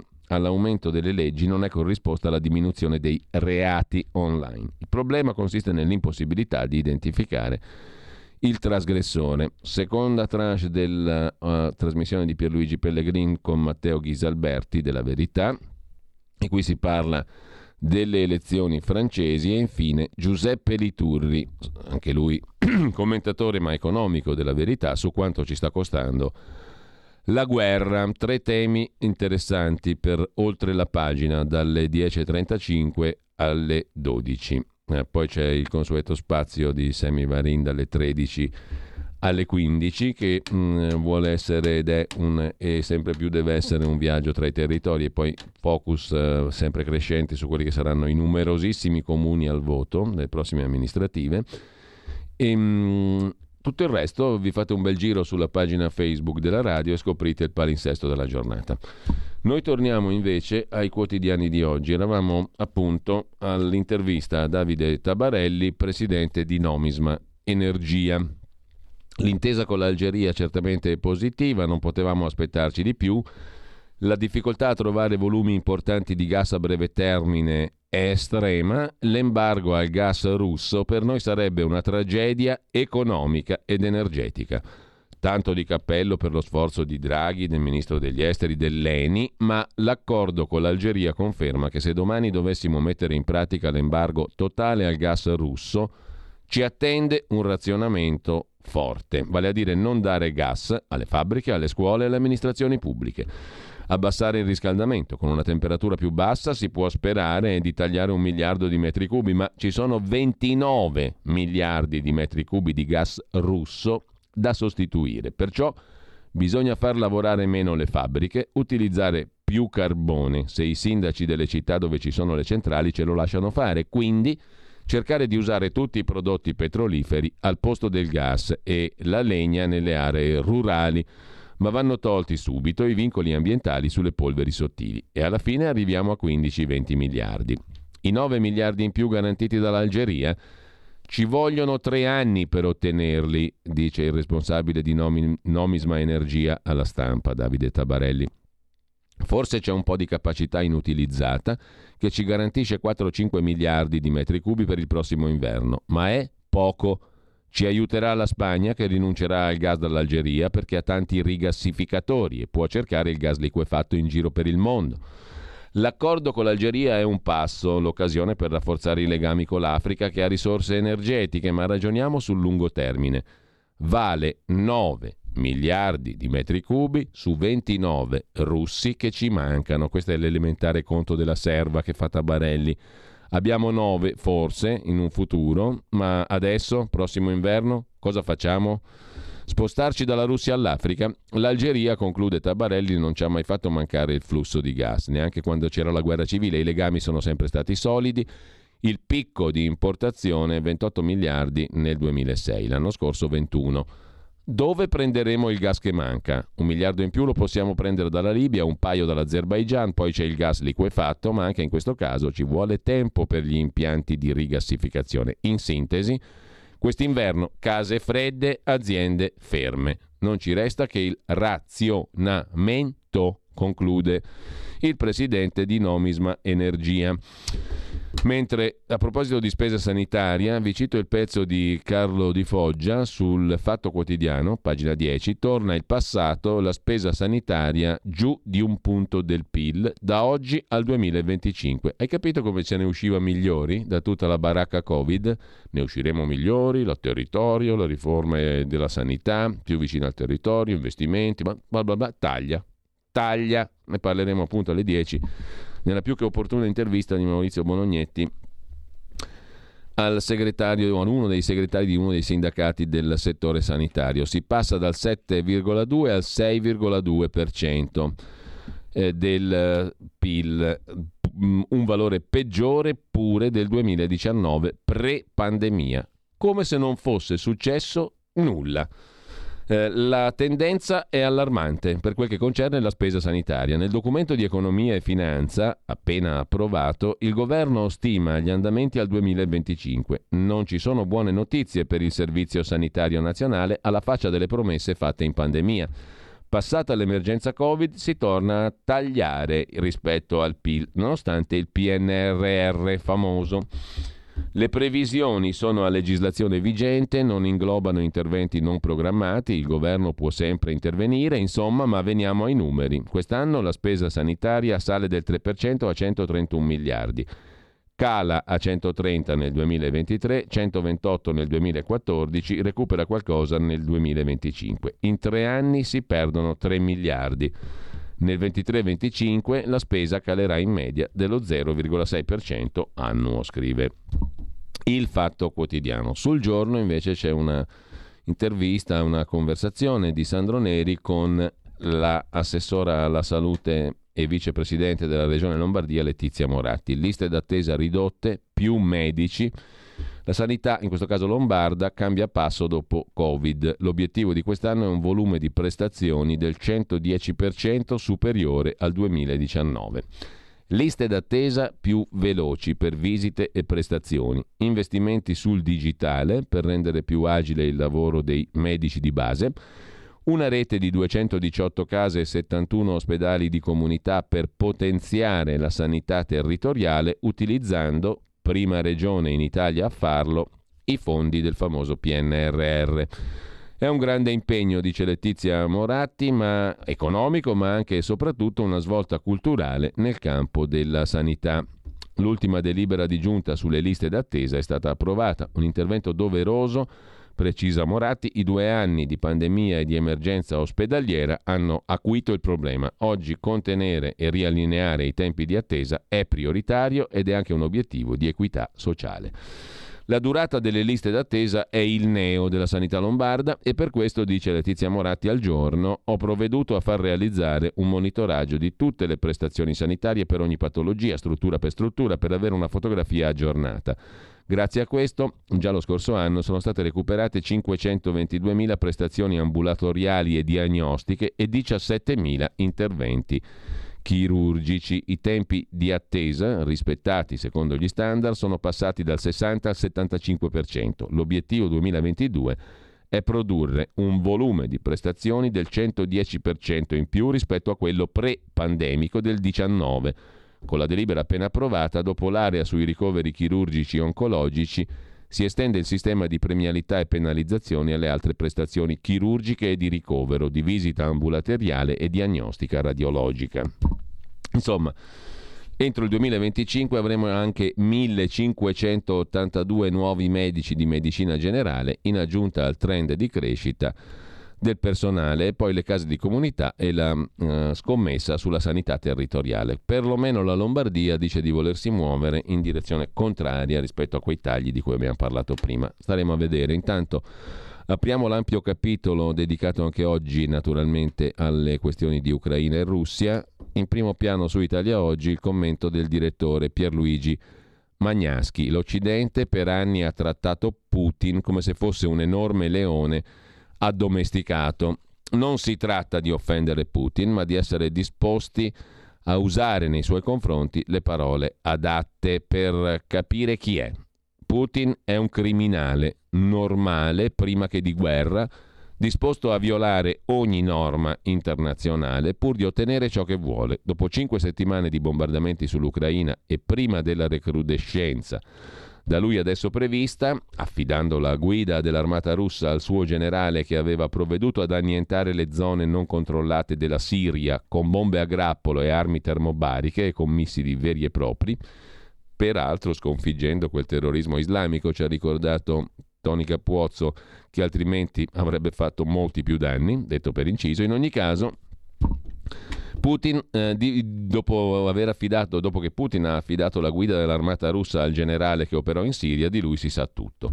Con questa guerra in Ucraina e con i possibili drammatici sviluppi, Putin ha conquistato chilometri quadrati di Ucraina, ma ha anche perso la faccia di fronte all'intero mondo democratico, scrive Magnaschi, la carrellata di incontri amichevoli, cordiali, alle volte entusiasti con i politici occidentali. Ci sono le foto di Putin con Gentiloni, Putin con D'Alema, Putin con Berlusconi, Putin con Salvini e Di Maio e Conte, Putin con Enrico Letta amichevolissimi, Putin super amichevole con eh, Matteo Renzi, con Angela Merkel, insomma tutti hanno corteggiato il signor Putin. La carrellata di incontri cordiali si è dissolta, adesso nessuno è più disposto a stringergli le mani che gli grondano di sangue, come dicono adesso. Per capire come si sono dissolte le chance di Putin, non dimentichiamo che è uno degli uomini politici che ha visitato più volte il Papa in Vaticano, dove è stato secondo in questo solo ad Angela Merkel. Putin e i suoi familiari erano di casa nelle residenze di Berlusconi in Sardegna. Veniva osannato da Conte e da Salvini con espressioni laudatorie imbarazzanti. Inoltre a un russo che aveva fatto gli esercizi spirituali nel KGB, come Putin, cioè nella abominevole struttura di oppressione della Russia, tanto impresentabile che han, le hanno cambiato il nome, lo Stato italiano si è affidato mani e piedi per commissionargli a pagamento la bonifica dai, cyber, dai cyberattacchi dell'intera rete telefonica italiana, compresi gli enti pubblici strategici. E cosa dire dei politici di sinistra che si sono battuti all'inverosimile contro il gasdotto che si proponeva di portare il gas dell'Azerbaijan fin sulle coste pugliesi e da lì al resto dell'Italia, sollevando l'Italia dal laccio di Gazprom e della Russia. Si opponevano perché erano imbecilli o perché erano stati convinti da altri mezzi, in ogni caso inescusabili. E almeno per il momento meglio non approfondire. Questo accecamento, scrive Magnaschi, nei confronti di un criminale come Putin che non è mai stato un santerellino, sotto Bush si era già appropriato con la forza della Georgia, sotto Obama la Crimea, si capisce solo se si tiene presente che l'Occidente vuole essere lasciato in pace, desiderio condivisibile solo a condizione di non avere a che fare con persone o paesi contrari a questo desiderio commendevole, scrive il direttore di Italia Oggi. Nella stessa pagina dove conclude l'articolo, pagina 7, c'è anche il pezzo di Antonino Danna su Boris Johnson, un reattore atomico all'anno, più energia dal nucleare e dalle fonti rinnovabili in Gran Bretagna, un reattore all'anno anziché uno ogni dieci anni. Il Regno Unito sta varando una vera e propria rivoluzione energetica, scrive Antonino Danna mm, sullo uh, sforzo massiccio di Johnson per l'energia nucleare in Gran Bretagna. A proposito di guerre, invece, andiamo a pagina 2 di Avvenire, c'è la rubrica delle lettere, dove un lettore dottorando in storia delle istituzioni politiche all'Università LUMSA di Roma, il signor Filippo Benedetti, parla dell'Ucraina, ma sottolinea non bisogna dimenticare lo strazio della guerra in Yemen. Vorrei rispondere a una domanda retorica che il presidente Draghi ha fatto in conferenza stampa il 6 aprile. Preferiamo la pace oppure stare tranquilli con l'aria condizionata accesa tutta l'estate? ha chiesto Draghi. Non soffro di sindrome da benaltrismo, scrive il dottorando della LUMSA su Avvenire, ma se questo ragionamento dovesse informare tutte le relazioni commerciali, allora avrei difficoltà a comprendere perché nel 2020 l'Italia ha importato 1,92 miliardi di dollari di greggio e 931 miliardi di dollari di petrolio raffinato dall'Arabia Saudita. L'Arabia Saudita guida una coalizione chiedo scusa, l'Arabia Saudita guida una coalizione che in Yemen ha fatto almeno centinaia di migliaia di vittime, con conseguenze umanitarie devastanti quali un'epidemia di colera, una carestia, a causa della quale sono morti 85.000 bambini. Cos'è che abbiamo letto prima? Non per fare numeri, perché è oscena la graduatoria, ma 180 bambini in Ucraina, dice l'ONU. 85.000 bambini morti in Yemen. Fate voi. Le cifre parlano di oltre 300.000 morti in Yemen. 300.000. Io non voglio minimizzare le atrocità che stanno emergendo dall'Ucraina, scrive il signor Benedetti. né tantomeno far finta che la Russia non sia responsabile. Le responsabilità sono evidenti. Proprio per questo trovo fuori luogo, poco elegante, che il nostro Presidente del Consiglio utilizzi una tragedia umanitaria catastrofica per giustificare scelte politiche che nascondono una pericolosa ipocrisia di fondo. La ringrazio per la cortese attenzione e per il prezioso lavoro del suo giornale, scrive il signor Filippo Benedetti, dottorando in storia delle istituzioni politiche all'Università di Roma, l'UMSA. Risposta di avvenire del direttore sostanzialmente Marco Tarquini. Ci sono voluti anni perché non si consentisse più che ordigni bellici che un'azienda tedesca produceva in Italia nel Sulcis, bellissimo della Sardegna e povero di lavoro, finissero sulla testa degli yemeniti schierati dalla parte sbagliata, ma la disarmata battaglia di una bella parte della nostra società civile e dei lavoratori portuali, soprattutto di Genova, le denunce delle Nazioni Unite di coraggiose ONG, una nostra campagna informativa, il faro acceso da alcuni magistrati e infine un soprassalto di Parlamento e Governo durante la fase del Conte 2 hanno fatto cadere il muro di gomma e fermato questa tragica illegalità, per cui le armi prodotte in Sardegna finivano ad ammazzare gente in Yemen. Si può fare, sono d'accordo con lei, si deve, senza ipocrisie col solo obiettivo di far tacere le armi. Altrimenti, in Ucraina e altrove, quali principi staremmo difendendo? Del dilemma di Draghi, pace o condizionatori, mi piace la responsabilità che il Premier chiede a noi cittadini, scrive il direttore di Avvenire. E io so che tanti di noi sono pronti a fare ciò che è giusto, con personale sacrificio, senza violenza. Auguri per il suo dottorato, conclude il direttore di Avvenire. I numeri però posti dal signor Benedetti sono interessanti, mentre è interessante anche l'analisi, pagina 7 del giornale di oggi, che fa Gian Michalessin sul giornale appunto l'offensiva nel Donbass può entrare nel vivo, niente tregue in vista, la Russia non può fermarsi. L'imminente caduta di Mariupol consentirà ai russi l'attacco finale, ma il Cremlino ha subito troppe perdite. Ci sono state solo promesse non mantenute, scrive Gian Michalessin citando tra virgolette. Sono gli ultimi difensori ucraini di Mariupol pronti alla morte e alla resa, ma prima di immolarsi o di alzare bandiera bianca lanciano un'accusa contro il governo di Zelensky, accusato di averli sacrificati per liberarsi di un'imbarazzante presenza politica e militare. La questione non è nuova. Il battaglione Azov, altre unità impegnate nella difesa del porto sul mare di Azov, non rappresentano un biglietto da visita edificante né per l'Ucraina né per i suoi alleati. Al loro interno militano troppe unità legate a Pravi Sector, la formazione di estrema destra che pur non rappresentando una maggioranza avvalora le tesi russe sulle infiltrazioni neonaziste. Proprio nel nome della propria fede, molti comandanti di Pravi Sector hanno scelto di difendere Mariupol e per lo stesso motivo sarebbero stati abbandonati al proprio destino. Garantir loro una via d'uscita equivarrebbe a trasformarli in pericolosi capipopolo capaci di contrapporsi in futuro al governo Zelensky. Lasciarli morire tra le rovine consente invece di trasformarli in simboli, muti e inoffensivi. Insomma, affari loro. Lasciarli morire lì, a Mariupol. La consapevolezza di essere usati come agnelli sacrificali emerge dall'ultimo appello al popolo ucraino pubblicato dai Marines della 36esima brigata Mikhail Bilinsky. Stiamo lentamente scomparendo, scrivono i Marines, chiamiamoli così, ucraini. Per oltre un mese abbiamo combattuto senza rifornimenti di munizioni, cibo e acqua, facendo l'impossibile. Il nemico ci ha respinto e circondato, ora si prepara a distruggerci. Dopodiché arriva il devastante atto d'accusa contro Zelensky, colpevole di aver fornito solo promesse. Il messaggio rappresenta la situazione sul terreno, commenta Michalessin.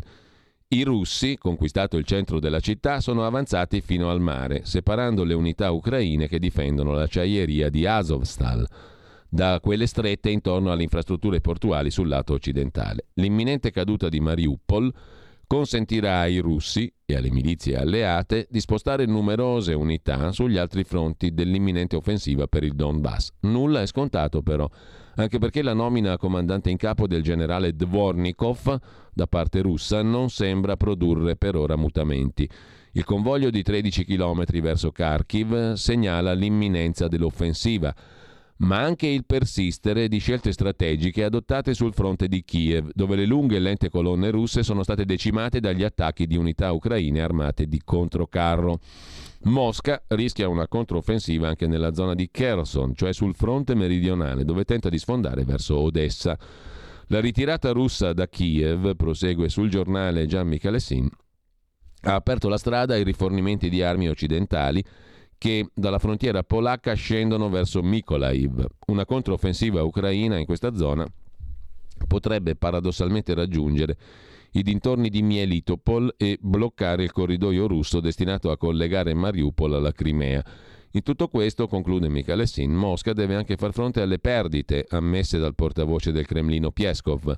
Secondo stime occidentali il 20% delle perdite sarebbe costituita da ufficiali, almeno il 15% dei caduti apparterrebbe a unità aviotrasportate. Dunque Mosca potrebbe avere difficoltà a rimpiazzare gli effettivi dei reparti che rappresentano la punta di diamante, ma se da una parte ha bisogno di tempo per colmare i vuoti, dall'altra la Russia, scrive ancora Gian Michalessin, non può permettersi di fermarsi o peggio compromettere l'avanzata territoriale di 46 giorni di guerra.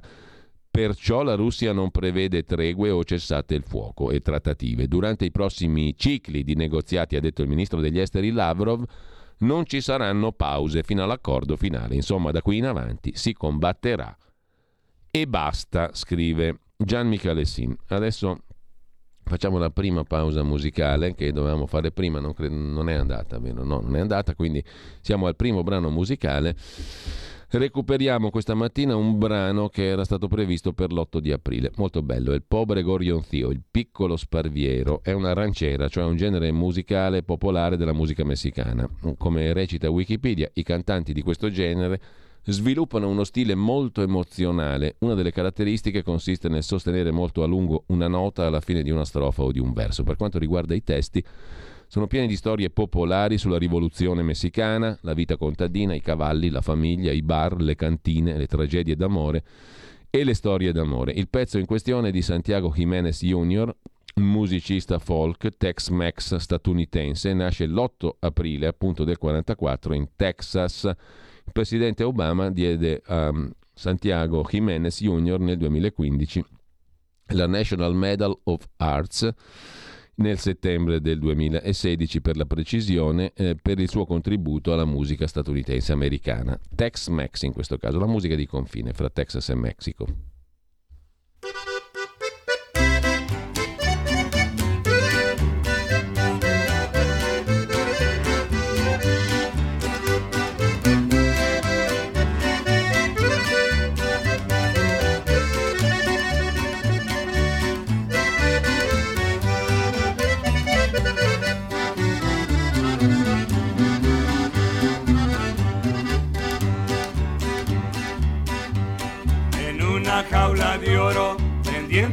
Balcón se hallaba una calandria cantando su dolor.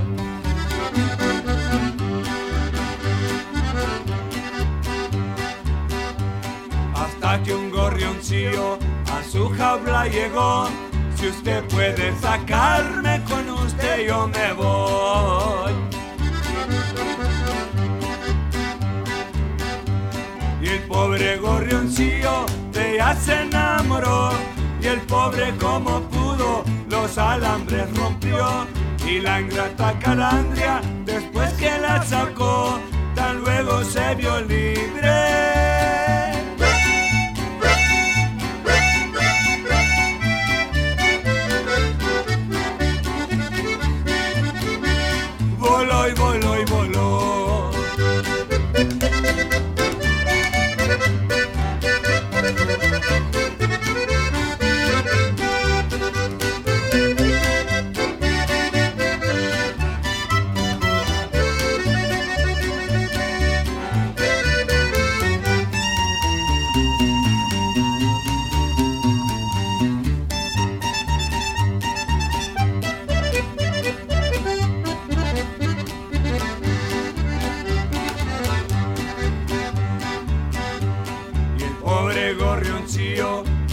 La siguió a ver si le cumplía lo que le prometió.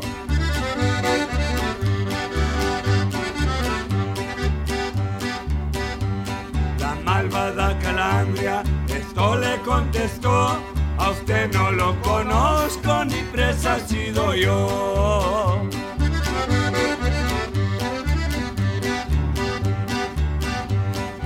Triste gorrioncillo luego se regresó, se paró en un manzano, lloró, lloró, lloró. Y ahora en esta jaula pendiente del... Qui Parlamento.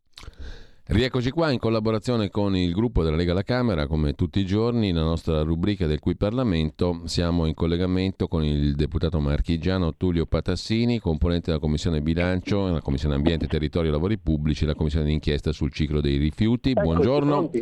Buongiorno e grazie Patassini. Eh, allora parliamo di un argomento del quale abbiamo pur parlato ovviamente anche in rassegna stampa in questi giorni, oggi compreso, ovvero la questione del caro bollette dei prezzi dell'energia sempre più alti. Eh, Algeria o non Algeria? Eh, e, mh, su questo tema c'è stato un intervento in commissione sul decreto energia per raggiungere quale obiettivo? Ce ne parli direttamente lei Patassini. In realtà eh, noi come governo in questi mesi abbiamo investito circa 20 miliardi di euro, pari a, di fatto a una finanziaria, per poter in qualche modo contenere gli aumenti. Chiaro che quando vi sono aumenti del 300-400% è completamente difficile riuscire ad azzerare questi aumenti. A questo punto abbiamo individuato delle soluzioni anche di carattere tecnico, al di là di quello di cui si parla di, di, di, diversificazione delle fonti energetiche, quindi come dicevi tu l'Algeria e altri paesi come il Qatar, per poter in qualche modo individuare delle soluzioni per contenere i costi in questo momento delle aziende, perché se le aziende eh, riversano sui prezzi i costi dell'energia eh, è evidente che per i cittadini i problemi saranno ancora maggiori rispetto a quelli che ci sono adesso. Quindi abbiamo individuato una soluzione per cui eh, in qualche modo possiamo, eh, abbiamo dato mandato al GSE, che è il gestore dei servizi energetici, che è quella società che si occupa a livello statale di anche del, della maggior tutela dei cittadini, di poter individuare dei risparmi energetici eh, derivanti dall'acquisto di energia da fonti rinnovabili per poterli eh, assegnare alle imprese a un prezzo calmierato. Quindi vuol dire che se io in passato o storicamente ho fatto degli acquisti a dei prezzi più bassi di ora, quello stesso prezzo posso ri- con quello stesso prezzo posso riassegnare l'energia al mondo imprese, perché sì. sono le imprese in questo momento quelle che hanno più bisogno di aiuto. Bene, è un intervento senza dubbio empirico, no? pragmatico, eh, che vuole avere una sua efficacia e, e, pertanto credo lodevole. Mm, peraltro però abbiamo appena finito di leggere numeri, macro numeri, che sono preoccupanti sul tema energia, perché come ricordava, mm, l'abbiamo letto poco fa in un'intervista sulla stampa, Davide Tabarelli, presidente di Nomisma Energia, che peraltro abbiamo anche ascoltato qui in radio, è da tempo che sta battendo su questo tasto, se noi facciamo a meno dei 29 miliardi di metri cubi di gas all'anno dalla Russia, abbiamo un buco e andiamo incontro comunque, con tutti anche i raptoppi che possiamo fare, al razionamento per imprese e per famiglie per il prossimo inverno. C'è poco da fare, Algeria o non Algeria. Lei come la vede Patassini? In questo momento eh, noi abbiamo la necessità di avere il coraggio, e lo dico a tutto il sistema Italia, di utilizzare ogni fonte energetica senza pregiudizio e senza paura. E faccio un esempio. Perché qualcuno ancora Carbone dice che compreso, possiamo... diciamo, no? Carbone compreso, come giustamente Car- molti dicono carbone. Guarda, io faccio ancora un esempio molto più semplice. Noi abbiamo in Italia una quantità importante di gas nel sottosuolo, sia sottoterra che sotto il nostro mare. Penso all'Adriatico, penso alla Sicilia, penso a alcune zone a largo della Calabria. Quindi noi abbiamo gas che per una questione ideologica ci dicono che non possiamo estrarre perché ci sono dei problemi, perché in realtà per farla in sintesi, noi abbiamo eh, riserve per 100-150 miliardi di metri cubi sotto il nostro mare che potremmo estrarre a 5 centesimi rispetto al prezzo di acquisto di oggi e poterlo dare alle nostre imprese. Quindi è ora che chi eh, continua a dire no inizia a dire qualche sì, se no facciamo come quando c'erano le proteste per, eh, per il TAP, per chi se lo ricorda che è quel gasdotto che porta il gas dall'Azerbaigian alla, alla nostra Italia, passando per San Foca, per Brindisi, che avrebbe creato danni incommensurabili al turismo e all'ambiente, in realtà quel gasdotto che porta il gas dall'Azerbaigian porta oggi 5 miliardi di metri cubi, quindi se pari al 10% delle necessità nazionali, eh? tanto per dare un termine di paragone.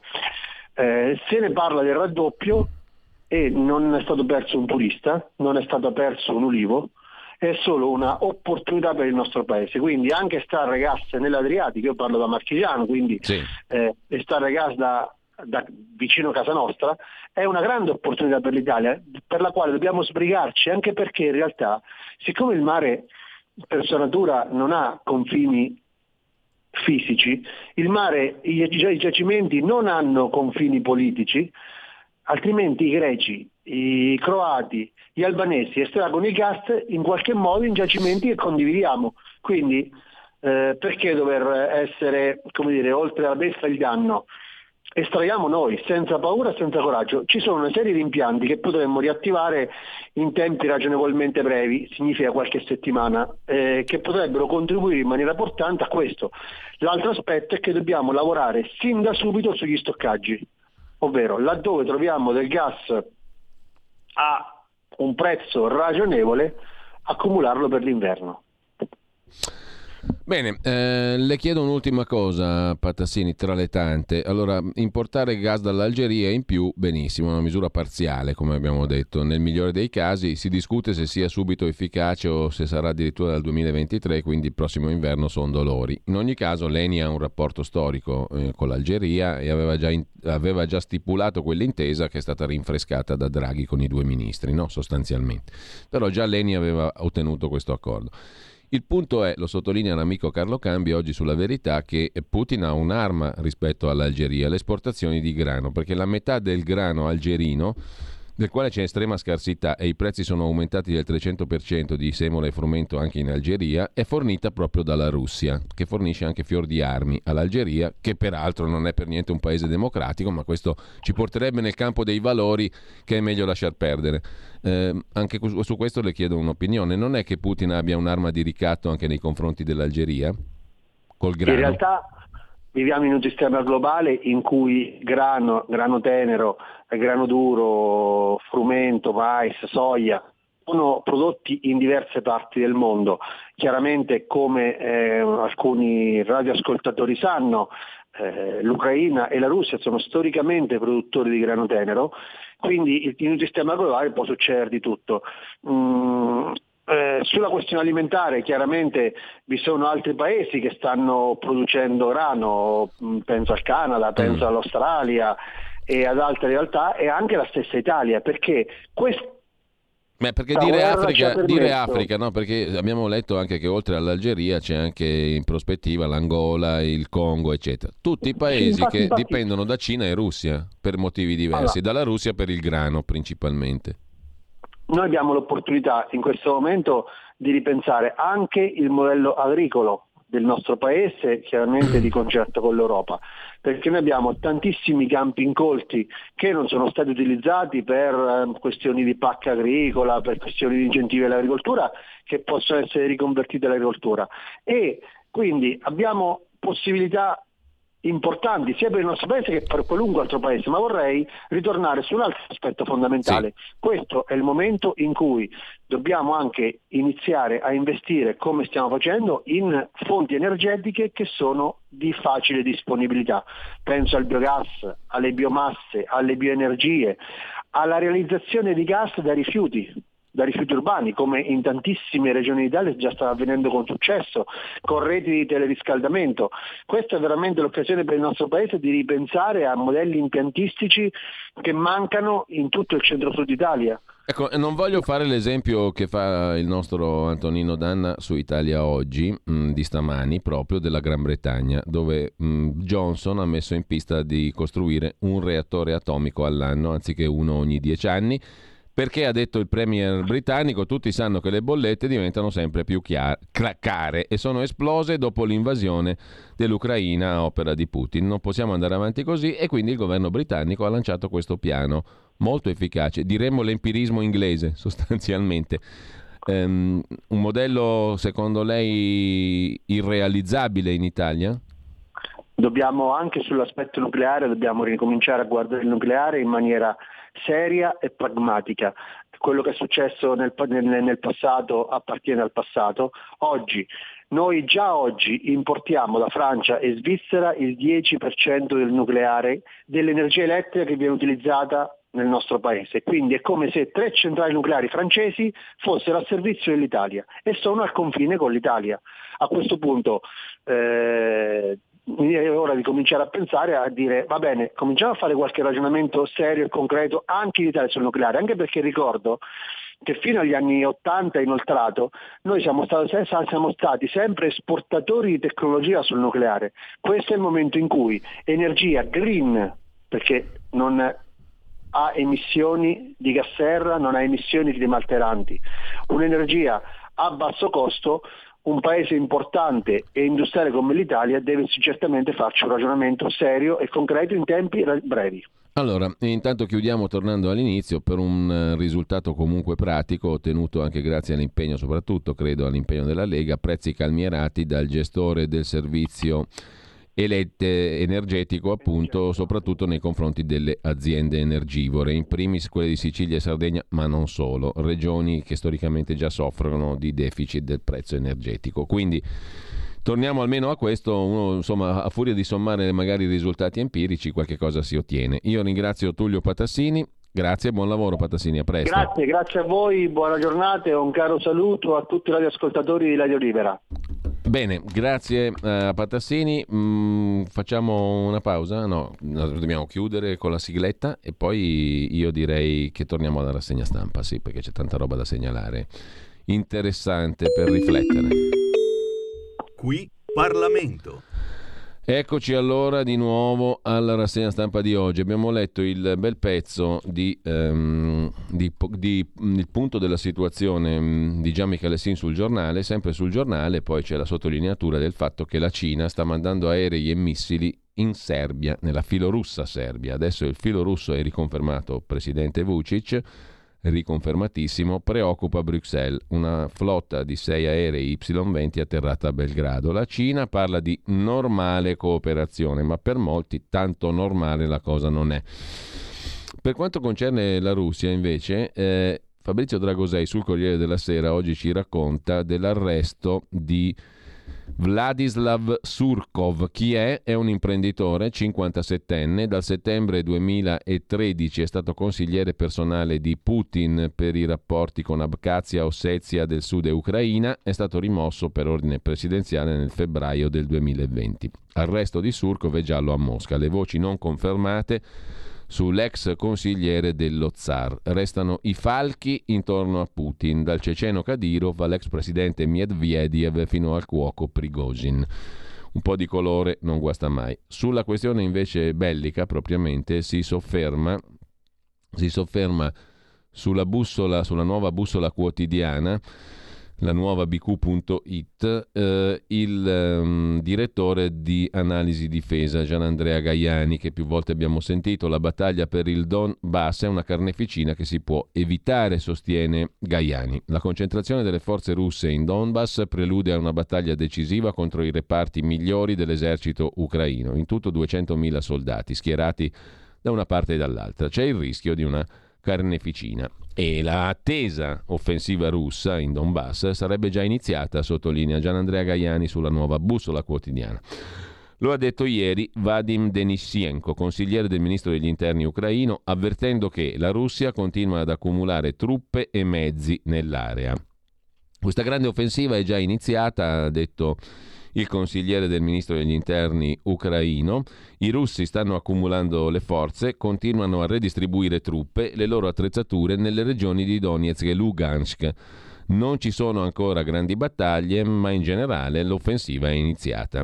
E i militari ucraini e la Nato, che sostiene l'Ucraina, hanno rilevato da giorni, sottolinea Gaiani, l'afflusso di rinforzi russi in Donbass, dove i russi registrano una costante avanzata fin dall'inizio dell'operazione speciale del 24 febbraio scorso nelle due province.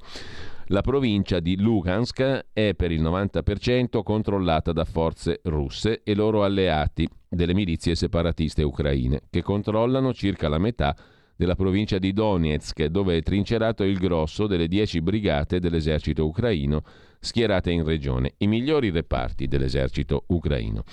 Si tratta, secondo stime anche confermate dalle milizie filorusse, di circa 90.000 militari, contro i quali i russi starebbero concentrando 100-120.000 combattenti, inclusi alcuni reparti ritirati dai fronti di Kiev e Sumi, da dove a fine marzo le truppe di Mosca si sono completamente ritirate.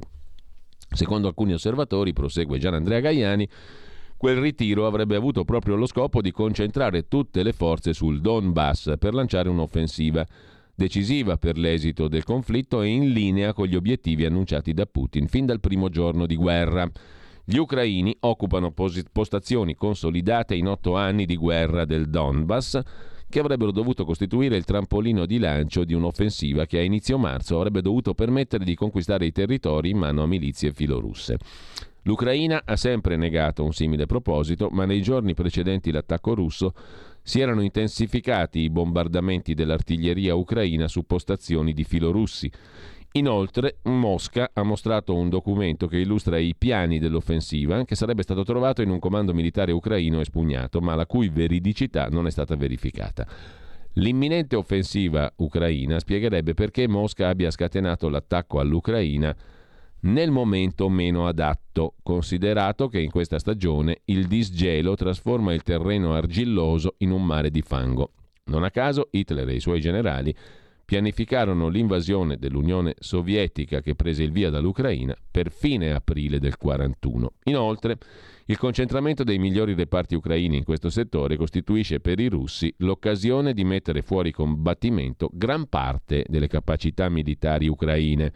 Perciò, continua Gian Andrea Gaiani, è plausibile che la pressione militare russa sull'Ucraina avesse il compito di trattenere a nord molte forze ucraine e favorire le trattative. Oggi i russi si appresterebbero ad attaccare gli ucraini contando su una discreta superiorità numerica, dopo che per sei settimane le truppe russe hanno attaccato sempre con un numero inferiore a quello messo in campo dai difensori ucraini.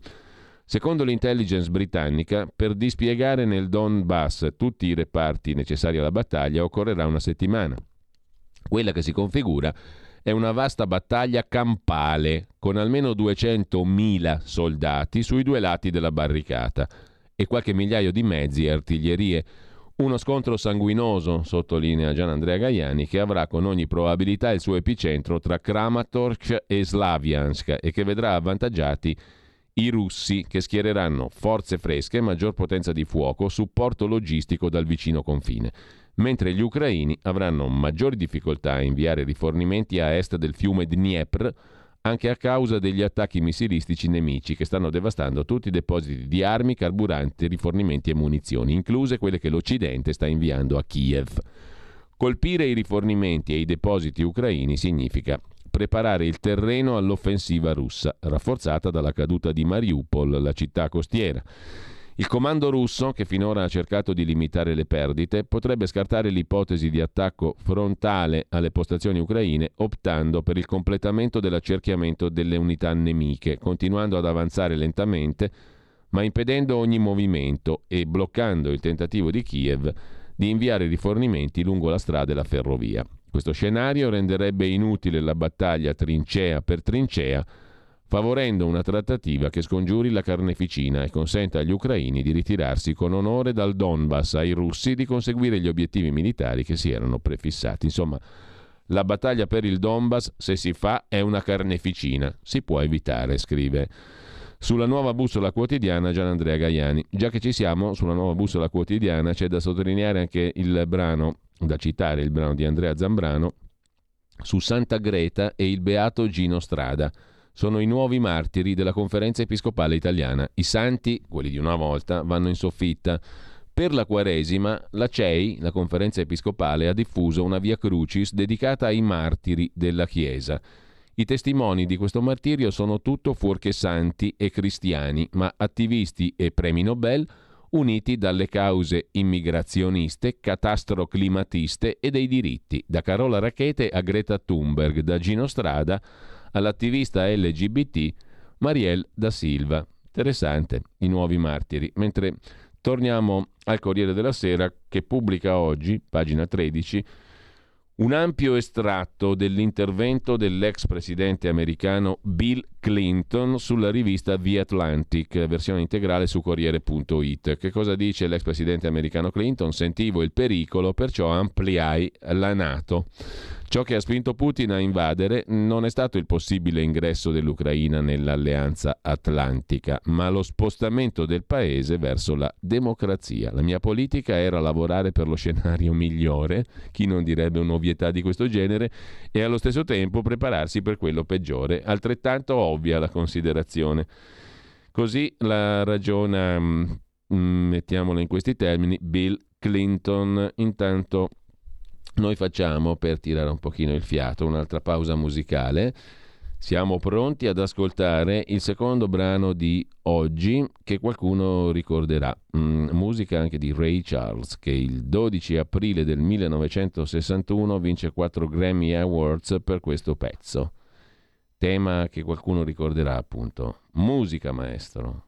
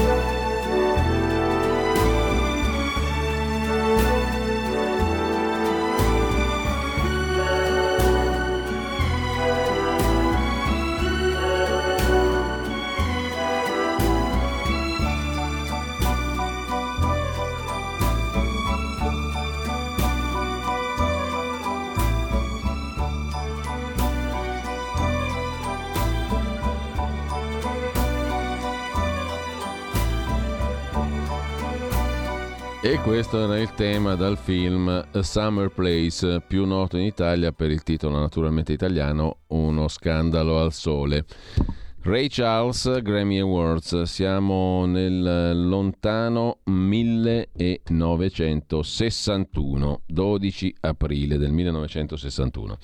Torniamo ai quotidiani di oggi. Mm, vi segnalo su Italia Oggi la torre di controllo, la rubrica di Tino Oldani. La guerra in Ucraina sovverte anche le teorie economiche. Per Bernabé, uno dei classici boiardi di Stato italiano, in passato numero uno di Eni e Telecom, Oggi a capo dell'acciaio di Stato dell'ex Ilva e ospite quasi spesso e ospite molto spesso di 8 e mezzo di Lilly Gruber sulla 7, per Bernabé in Italia ora serve più Stato e meno mercato. Per l'Italia, scrive su Italia Oggi Tino Oldani, le ricadute della guerra in Ucraina sono tutte negative. Il problema maggiore è le forniture di gas. Rimpiazzare quello russo, 30 miliardi di metri cubi all'anno, 40% del nostro fabbisogno, è la missione numero uno del governo Draghi, volato ad Algeri, con Leni che aveva già fatto il lavoro, comunque a firmare lo storico accordo che dovrebbe fare dell'Algeria il primo fornitore di gas dell'Italia al posto della Russia, anche se non nell'immediato. L'accordo prevede una maggior fornitura annua di gas algerino tra 9 e 11 miliardi, si passa da 20 a 30 miliardi di metri cubi all'anno dall'Algeria. Un buon inizio per l'azione del governo italiano vista l'inconcludenza dei vertici europei, dove le divisioni hanno reso difficile anche l'embargo del carbone russo, che vale solo il 3,5% del fabbisogno europeo di energia. Draghi ha annunciato che dopo Pasqua andrà anche in Congo, Mozambico e Angola. Dal buon esito dei rapporti con questi stati, oltre che con Nigeria, Qatar, Egitto, Azerbaigian e Indonesia, il fior fiore insomma, della democrazia in giro per il mondo, dipenderanno le forniture necessarie per coprire l'eventuale azzeramento della fornitura di gas russo, una prospettiva che gli esperti del settore giudicano impossibile a breve. Tra gli esperti che nutrono scetticismo, Franco Bernabé, appunto. Rinunciare al gas russo è complicato, ha detto Bernabé. L'Unione Europea ha affrontato il problema con molto ottimismo e nel documento Repower eh, prevede di ridurre di quasi 100 miliardi di metri cubi all'anno l'import di gas russo nel 2022. Poco realistico, dice Bernabé. Impossibile per Germania e Italia e in generale. Le forniture di gas dipendono da impianti che richiedono investimenti di lunghissimo periodo. Nel mondo non ci sono né gasdotti né impianti per GNL, gas naturale liquefatto, in grado di dirottare in Europa le quantità necessarie per sostituire il gas russo. A fronte delle contraddizioni europee, Bernabé ricorda che in Europa la pace è finita con la guerra di Putin in Ucraina. Il presidente Biden ha detto che è un tornante della storia che obbliga l'Occidente a stringersi intorno ai propri valori. Significa che viviamo in un mondo molto cambiato nel quale dobbiamo difenderci e dobbiamo dunque restituire poteri allo Stato e capacità di pianificazione. Insomma, per 30 anni ci hanno raccontato la favoletta del liberismo, il mercato, tutte quelle belle balle là che sono servite a portare via allo Stato quello che aveva, adesso, e noi paghiamo, abbiamo pagato, e adesso ci ritorna la canzone opposta, torna allo Stato, cioè nuovamente si appropinquano alle nostre tasche per rifornirsi di nuove sostanze, dopo aver regalato agli amici loro tutto quello che era pubblico. È bello il discorso, è il pendolo della storia, vero? Eh, per 30 anni hanno magnato l'inverosimile e regalato in corruttela agli amici loro, e adesso torna il magico Stato, cioè chi? Il pantalone, la pantalona, i contribuenti, i cittadini hm, che devono cacciare di nuovo tanti soldi. È bella la morale della favola, bellissima. E tutti a credere al potere del mercato, al libero mercato, al liberismo, al turboliberismo, a tutte quelle fanfaluche e cazzate, diciamo, che ci sono state raccontate per 30 anni. Adesso, fatti gli interessi degli amici e degli amici degli amici, ritorna l'epoca dello Stato. E chi è lo Stato se non noi, cioè i cittadini comuni? Bello la morale della favola, solo per questo questi governanti, chiamiamoli così, andrebbero mandati a imparare le cose su un altro pianeta. In altre parole, la guerra in Ucraina sta sovvertendo la dottrina economica in auge nell'Occidente, meno Stato, più mercato, e la spinge verso l'opposto, più Stato, meno mercato. Cioè, abbiamo finito il banchetto, no? Non c'è più quasi nulla da mangiare perché abbiamo privatizzato, svenduto, regalato tutto, i servizi pubblici, eh, la sanità compresa. Adesso che abbiamo regalato tutto, cominciamo di nuovo a ricostruire coi soldi pubblici, cioè chiedendo un'altra volta ai cittadini di cacciare il soldo, no? Messa all'osso, semplificata, è così. Bello, molto bello il periodo che ci si squaderna davanti. In Ucraina solo il primo boccone, scrive sempre su Italia Oggi Stefano Magni, lo dice Sergei Karaganov. Chi è costui? È il consulente del ministro degli esteri Lavrov e del presidente russo Putin, il quale vuole distruggere l'ordine liberale internazionale. E a questo punto uno verrebbe da dire, beh insomma, nel pendolo famoso della storia lasciamo perdere la guerra e i morti, che sono un'altra cosa, però nel pendolo generale della storia è quello che vogliamo anche noi, distruggere l'ordine liberale e tornare al più Stato e meno mercato. Allora, qual è la morale della favola? Cosa vuol dire Karaganov? Che la guerra della Russia non si fermerà all'Ucraina. Mosca vuole distruggere l'ordine internazionale e ricostruirne uno nuovo. Se non esageriamo, comunque Stefano Magni la vede così. Su Italia Oggi, che ricorda anche il ruolo centrale di Genova nella storia russa. Mosca annunciò lo sviluppo di relazioni economiche con il resto del mondo nel 22, dove a Genova si ospitò la conferenza internazionale sui rapporti con l'Unione Sovietica. Pausa, pausetta, pauserella,